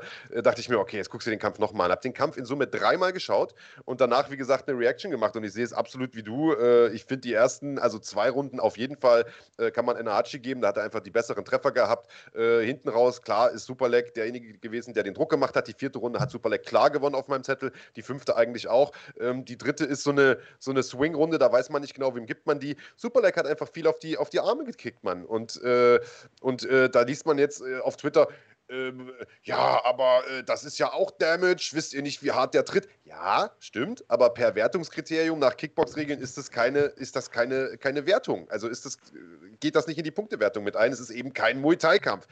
Ähm, deswegen, also ich, also ich muss sagen, ich habe meine erste Reaktion war, ich hätte den Kampf knapp für Superleck gewertet. Nachdem ich den Kampf jetzt dreimal gesehen habe, würde ich ihn sogar knapp für Enahachi werten. Also muss ich sagen, es ist eine enge Kiste, man hätte über nichts von beiden meckern können, aber ein Betrug, Alter, war es aus meiner Sicht überhaupt nicht. Und interessant finde ich, dass es im Nachgang dann ein Stairdown gab, beziehungsweise eine Herausforderung gab von Enahachi an Rotang. Der möchte jetzt gerne gegen äh, sozusagen den Muay Thai Champion antreten, nach Muay Thai-Regeln, sich quasi einen zweiten Fliegengewichtsgürtel bei One holen und dann möchte er gegen Demetrius Johnson antreten und sich den äh, Fliegengewichtsgürtel im, im MMA holen. Also er möchte Champ, Champ, Champ in einer Gewichtsklasse werden, in einer Organisation. Das geht auch nur bei One. Ja, aber dass das überhaupt eine Möglichkeit ist, ob es jetzt wahrscheinlich ist, ist eine andere Frage, aber dass es überhaupt eine Möglichkeit ist, ist natürlich schon mal sehr spannend. Das öffnet äh, viele Dinge. Ähm, Demetrius Johnson, lass noch mal auf die Seite packen, weil das ist echt nochmal ein, ein uh, whole nother ball game, wie die Amis sagen würden. Aber Rottang äh, gegen Enahachi im Muay Thai, was sagst du? Voll geil, also hätte ich total Bock drauf wird aber wahrscheinlich erstmal nicht dazu äh, kommen, denn ähm, äh, Chatri Sityodong, also der äh, CEO von One, hat äh, sozusagen dem Ruf der Fans äh, direkt Folge geleistet und hat irgendwie ein Immediate Rematch angekündigt. Also es wird wahrscheinlich jetzt erstmal ein zweites Aufeinandertreffen zwischen Enahachi und Superleg geben. Habe ich auch nichts gegen. Der Kampf war okay. Viele haben sich auch aufgeregt, dass Enahachi viel im Rückwärtsgang war, viel weggelaufen ist und One ist ja so kacke, weil die machen Kickboxen im Käfig und da gibt es ja keine Ecken und man kann niemanden stellen. Da denke ich mir, was ist das denn für eine Einstellung? Also umso dynamischer ist doch der Kampf. Und äh, dass man Leute stellen kann, das hat man bei äh, One auch schon häufig gesehen. Also ich persönlich habe mit dieser Cage-Geschichte kein großes Problem. Ähm, und ich habe auch kein Problem damit, dass da ein Rückkampf gemacht wird. Ich fand den Kampf okay. Ähm, ja, muss man mal gucken. Ähm, ansonsten auf der Card war noch äh, Giorgio Petrosian, der mit David Kidia einen, einen äh, extrem erfahrenen Veteran weggehauen hat. Also diese Kickbox, äh, diese Kickbox-Division äh, oder diese Kickbox-Sparte von One, diese Super Series, wie sie sich ja nennt, finde ich, wird immer besser. Äh, Enrico Kehl wird ja nun auch bald äh, wieder dort zu sehen sein. Und One hat einen äh, USA-Deal unterschrieben, Andreas Kanetakis. Es wird vier Veranstaltungen geben. Äh, ich meine, im äh, wann genau? Ähm, und äh, die werden da äh, richtig auffahren. Ja, die werden richtig auffahren. Die haben natürlich da die Namen auf der Karte, die zum einen in den USA schon bekannt sind und auf der anderen Seite, wo sie wissen, dass sie auch vielleicht amerikanisches Publikum zusätzlich ansprechen und dadurch vielleicht auch generell für das westliche Publikum interessanter werden. Ähm, One entwickelt sich weiter. Sie wollen vor allen Dingen eins, nämlich die breite Masse erreichen und ähm, ja, würde mich freuen, wenn wir da bald wieder eine Kooperation zusammen auf die Beine stellen können. Äh, Dennis Müller hat uns hier nochmal gelobt für das, was wir hier gemacht haben äh, seit Januar, nachdem wir ja von Run-Fighting weg sind. Und ähm, die ja jetzt übrigens zugemacht haben, auch ihren Kanal. Ähm, ja. Viel Erfolg bei euren spannenden Projekten in der Zukunft. Wir äh, bleiben auf jeden Fall hier für euch und äh, sind weiterhin das Zuhause äh, des deutschsprachigen Kampfsports und insbesondere natürlich auch für MMA, aber auch für Kickboxen und Boxen. So ist es. Äh, zum Thema Run Fighting und alles, was damit zu tun hat, kommen wir eh gleich nochmal, weil ein anderer ehemaliger Run Fighting Kooperationspartner äh, geht ja inzwischen auch eigene Wege. Also nicht nur wir sind da ja äh, weg, sondern äh, tatsächlich auch GMC. Die haben ihre erste Veranstaltung äh, jetzt nach der Corona-Pause äh, gemacht, letzte Nacht. Dazu gleich mehr. Vorher möchte ich aber noch auf ein anderes Thema von euch eingehen, weil das fand ich ja fast schon fand ich ein bisschen lustig, den Kommentar, der da abgegeben wurde. Und zwar von, jetzt muss ich den Namen erstmal googeln von äh, Tom Pribernick, der sagt, ist John Jones wirklich schwer genug für die Schwergewichtsklasse? Ich sehe da irgendwie keine körperliche Transformation. Und ähm, weiß nicht, ob Kahn jetzt schnell genug ist, äh, bei meinem Themenwechsel da das, das passende Video rauszusuchen. Aber also wir haben uns mal die Mühe gemacht und ein, ein, ein Video äh, äh, rausgesucht, was, was John Jones irgendwie vor ein paar Tagen auf seinem Instagram-Account gepostet hat, wo er nämlich ein bisschen Pratzenarbeit macht. Also ich sehe da schon eine Transformation. Alter. Ich sehe auch eine Transformation. Ähm, die Frage ist immer, bei solchen Transformationen kann man das erhalten, was einen ähm, so besonders gemacht hat. Und John Jones, ob man jetzt Fan ist oder kein Fan, muss man sagen, ist natürlich sehr besonders gewesen vom Kampfstil und vor allen Dingen auch von der Effektivität her. Ähm, und ich glaube, wenn man ihn da so Pratzen machen sieht, sieht man, dass er trotzdem on point ist, dass seine Bewegungen stimmen. Er ist natürlich ein bisschen fleischiger, ein bisschen massiger geworden. Und damit Auf wählt er einen, einen ganz anderen Ansatz als zum Beispiel Adesanya, der ja sagt, ich mache gar nicht wirklich viel. Der läuft, ich glaube, der muss noch nicht mal Gewicht machen für 93 Kilo. Also er läuft mit plus minus 93 Kilogramm rum, äh, um bis 84 zu kämpfen. Und ähm, das zeigt mir aber auch, dass äh, John Jones gar nicht vorhat, wirklich zurück ins Light Heavyweight zu kommen. Ähm, denn ansonsten würde sich diese Arbeit nicht machen. Diese Muskelmasse muss aufgebaut werden, muss kapillarisiert werden. Das heißt, da müssen kleine ähm, Äderchen reingepflanzt werden in die Muskeln, damit die gut versorgt werden und so weiter und so fort. Der macht da seine Hausaufgaben gerade, hat schon lange, lange Zeit darüber gesprochen, im Schwergewicht anzugreifen, macht das jetzt und ich glaube, der hat die Tür hinter sich zugeschlagen. Ich will nicht ausschließen, dass er irgendwann wieder zurück ins Light Heavyweight kommt. Aber ich sehe es jetzt erstmal in den nächsten Jahren nicht. Und er entwickelt sich für mich auch physisch gerade zu einem durchaus ja, äh, stabilen Schwergewicht. Also ich sehe eine physische Transformation. Vielleicht sehe ich was anderes. Dicker, der hat, hast du die Oberschenkel gesehen und den Rücken? Also der ist doppelt so breit wie vorher. Also äh, der ist definitiv eine Transformation da. Also der sieht aus, als hätte er äh, als hätte er sich die falschen Supplemente gekauft, die, die in Asien produziert werden. Aber ähm, ja, also da ist definitiv eine Transformation da. Jetzt haben wir es, äh, weil uns die Zeit davon rennt, würde ich vielleicht direkt dann äh, nochmal zum nächsten Thema rüberspringen, Andreas. Sie haben es gerade schon angekündigt, GMC hat letzte Nacht äh, eine Veranstaltung äh, organisiert. Die haben ja 50 Veranstaltungen äh, angekündigt für, für dieses Jahr mit ihrer Olympics-Serie, mit Fight Nights und mit großen nummerierten Events. Ähm, und das ist natürlich insofern allein schon ein Thema, dass äh, wir ja eine lange Geschichte mit GMC hatten, haben große äh, Events mit denen zusammen gehabt in großen Arenen. Äh, und die sind jetzt im Prinzip auch die ersten, die während Corona wieder an den Start gegangen sind mit einer Veranstaltung. Sicherlich nicht ganz ohne Eier, das muss man sagen, denn eigentlich ist das ja, ich weiß ehrlich gesagt gar nicht so genau, wie die Rechtslage ist. Es ist ja von Bundesland zu Bundesland unterschiedlich. Profisport ist ja irgendwo ein Stück weit erlaubt, aber naja, auf jeden Fall äh, haben die das durchgezogen, eiskalt und das mit einer relativ soliden Karte. Matt Özildirim hat den Hauptkampf gemacht, Ada Adasch den Co-Hauptkampf. Beide haben gewonnen. Äh, ja, gute Nachrichten eigentlich für die deutsche MMA-Szene, Andreas.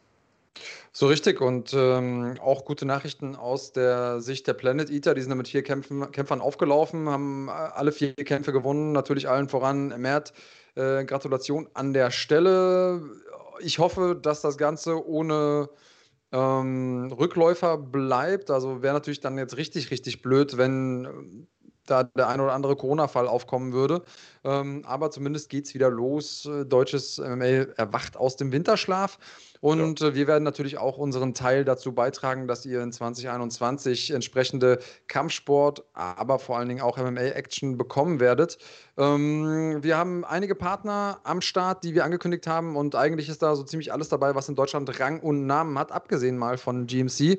Ähm, wir haben einige der größten, renommiertesten Veranstalter an den Start gebracht und wenn ihr bei uns Mitglied werdet, dann seht ihr den ganzen Kram auch ähm, als Basic-Mitglied, also für äh, 4,99 in unserem Abo. Äh, Kahn ist gerade noch kurz mit seinem Cousin einen, ähm, einen Döner essen, aber wenn er zurückkommt, dann kann er uns nochmal die, ähm, die Grafiken einblenden. Und äh, unter anderem haben wir natürlich die NFT am Start, die auch einiges vorhaben in, in diesem Jahr. Ähm, hier sehen wir gleich mal eine Einblendung dessen, was NFT vorhat.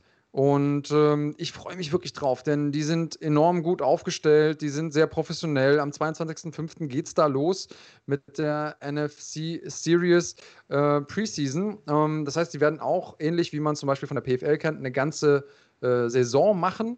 Und ähm, übrigens, mehr, äh, wendet euch an den Matchmaker äh, Max Merten, wenn ihr Kämpfer habt, wenn ihr Kämpfer seid, wenn ihr kämpfen wollt, wenn ihr professionell versorgt werden wollt mit, mit Kämpfen, die ähm, nicht nur ordentlich gematcht werden, sondern wo auch entsprechende Referees dabei sind und ihr ähm, professionelles Umfeld habt, meldet euch äh, bei Max Merten und ähm, Amateur wie Profi übrigens. Äh, macht das gerne, das wäre meine große Empfehlung an der Stelle, wenn ihr dann in 2021 durchstarten wollt. Es gibt ganz, ganz viele Talente da draußen. Ähm, der gute Herr Botthoff hat mich übrigens angeschrieben jetzt die Woche und sagt: Mensch, ich habe hier jemanden, der kämpfen will und der will ähm, nach äh, Polen irgendwie auf eine Veranstaltung und will da seine Am Amateurkämpfe machen, seine ersten, will aber ohne Betreuer fahren, weil ich kann gerade nicht und will nur mit seiner Freundin fahren.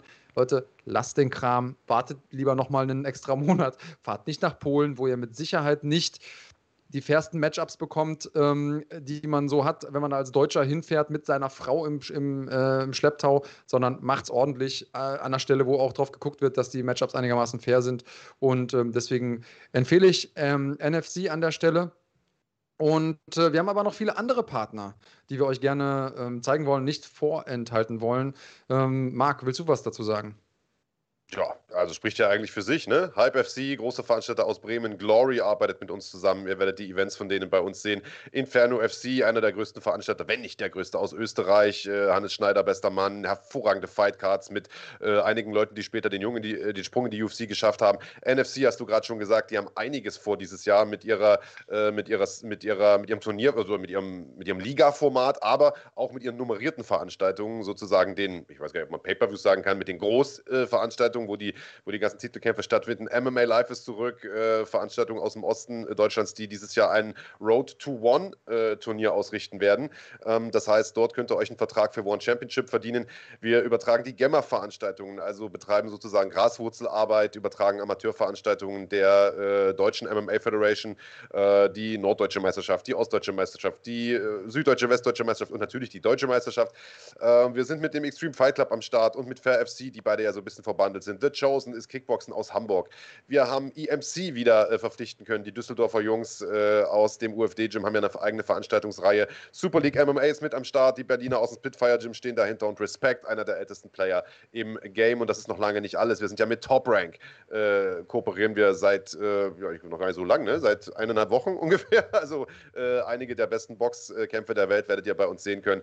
Also viel, viel äh, zu sehen in diesem Jahr. Sobald es endlich wieder losgeht mit Veranstaltungen, bekommt ihr das auch alles bei uns mit der Mitgliedschaft. Und ihr seht hier unten eingeblendet, unser Hashtag Algotappen. Helft uns, den Algorithmus von YouTube zur Aufgabe zu zwingen. Jeder, der jetzt hier im Chat unterwegs ist, einfach mal kurz in die Kommentarspalte oder in den Chat Hashtag Algotappen schreiben. Das hilft uns, das Video noch ein bisschen nach oben zu pushen und noch mehr in Zukunft für euch. Äh, ja, äh, produzieren zu können. FC Gamer stellt eine Frage, Andreas Kanyotakis, die würde ich direkt mal an dich weiterleiten, weil das ist so ein bisschen dein Wirkungsbereich. Was wäre die beste Organisation aus Kölner Nähe?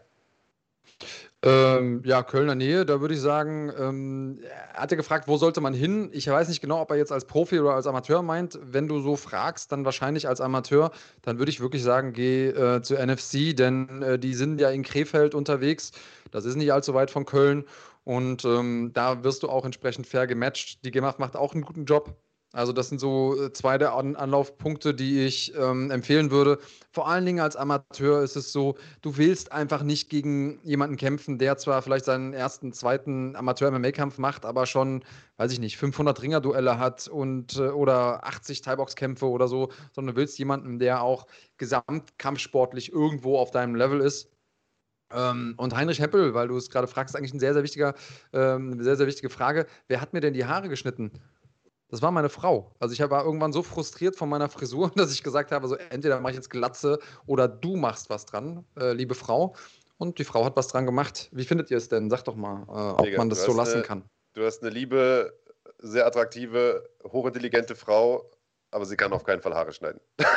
Hey, hey, ich muss jetzt mal zu ihrer Ehrenrettung sagen, äh, das ist natürlich auch, ein Künstler ist immer nur so gut wie äh, der Rohstoff, mit dem er arbeitet. Wie die ja, Leinwand, also, ja, ja, wie die Leinwand, also, auf, der, auf der er malen kann. Es, es äh, sieht stabil aus, ja, sieht ein bisschen aus wie, äh, ja, wie, äh, weiß ich nicht, äh, bulgarischer Autoschieber. Aber ähm, alles, alles gut.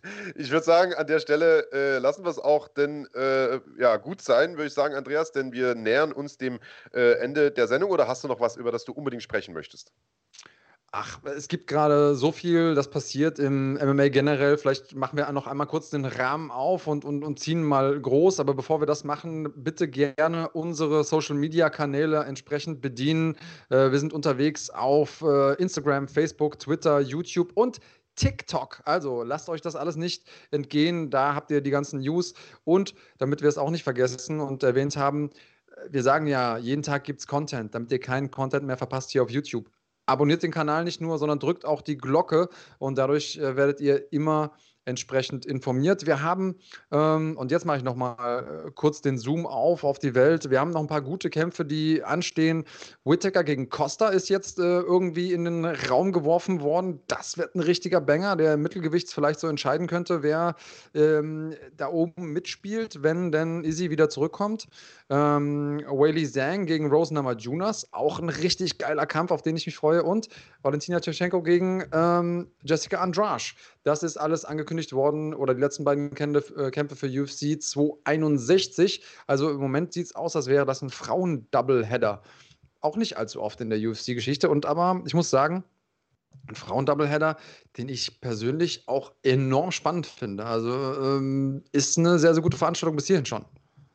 Ja, man muss ja sagen, dass in, den, äh, in, den, in der Frauenabteilung sozusagen der UFC momentan äh, im Grunde genommen mit die dominantesten Champions ja eigentlich unterwegs ja. sind. Wenn wir mal schauen, äh, also äh, Valentina Shevchenko äh, scheinbar unantastbar, hat dann mit Jessica Andrade aber einen richtigen Pitbull im Prinzip äh, vor sich, die, wir erinnern uns, damals schon Rosna Mayunas fast das Genick gebrochen hätte mit diesem brachialen Slam. muss man mal gucken, ob sie vielleicht diejenige ist, die, die Valentina Shevchenko gefährlich werden kann, denn Shevchenko hat ja eine Vergangenheit immer davon gelebt, dass sie äh, ja im Prinzip auf Distanz bleibt, äh, viel punktet, mit, mit langen Kicks, langen äh, Händen arbeitet. Und ich sag mal, Andrade, der ist das scheißegal. Also die marschiert da rein, zur Not auch durchs Feuer, nimmt die hoch, knallt die runter und dann gucken wir mal, äh, wie es um das Kickboxen von Valentina Shevchenko bestellt ist. Und ähm, das gleiche gilt für, für Weili Zhang und Rose Namajunas. Weili Zhang hat sich natürlich einen Riesenkracher geliefert Anfang letzten Jahres gegen, äh, gegen Joanna Jacek. Jetzt hat sie mit Rose Namajunas aber äh, eine vor den Fäusten, die Joanna, Joanna Jacek auseinandergenommen hat. Also sehr, sehr interessantes Matchup. Und auch wenn diese MMA-Mathematik nicht funktioniert, die hat die besiegt, also besiegt sie auch die, ist das trotzdem, äh, ist das trotzdem eine sehr, sehr interessante Paarung. Und äh, du sagst es, Robert Whittaker gegen, gegen Paulo Costa, zwei absolute, äh, ja im Prinzip äh, Killer-Maschinen. Ähm, der eine sieht aus wie aus dem Labor, der andere sieht relativ unscheinbar aus, aber ist der personifizierte Sensenmann. Also auch das ist ein Matchup, auf das ich richtig Bock habe. Äh, ich sag dir, Alter, dieses Jahr könnte ohne Scheiß, was die Matchups angeht, das beste Jahr der UFC-Geschichte werden. So ehrlich muss man sein. So ehrlich muss man sein. März, ja, ja, und äh, wollte ich gerade sagen, das Jahr hat gerade angefangen. Äh, Andreas Kreuser hat eben nochmal gefragt, wann tippt ihr denn UFC, die nächste UFC-Numbered-Veranstaltung? Am Donnerstag. Wir hatten so schon eine volle Sendung, ihr habt es mitbekommen. Wir haben jetzt äh, die zwei Stunden bald schon voll. Wollen wir euch nicht über Gebühr belasten am Anfang der Woche, beziehungsweise am Ende dieser Woche. Und am Donnerstag um 19 Uhr werden wir hier live sein und dann unsere Tipps abgeben. Da Buddha bei die Fisch. Ihr könnt eure Tipps abgeben unter diesem Video in den Kommentaren. Da bitte auch den Hashtag Algo tappen, das ihr hier fleißig schon im, äh, im Chat macht. Auch bitte in die Kommentare, das hilft uns am allermeisten. Wenn ihr auch noch auf dem Weg äh, seid, lasst uns noch einen Daumen hoch da. Unter allen, die richtig getippt haben, den Main Event der nächsten Woche, ähm, verlosen wir zwei Dosen Hyped Supplements Basis. Also gerne mittippen und dann werdet ihr benachrichtigt, wenn ihr gewonnen habt.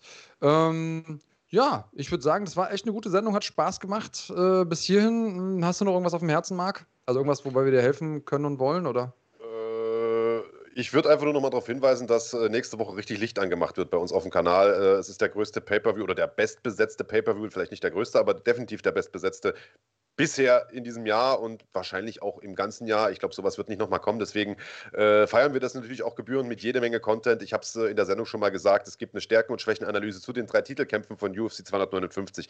Es gibt eine Stärken- und Schwächenanalyse zu Alexander Rakic gegen Thiago Santos. Es gibt ein Porträt zu Israel Adesanya.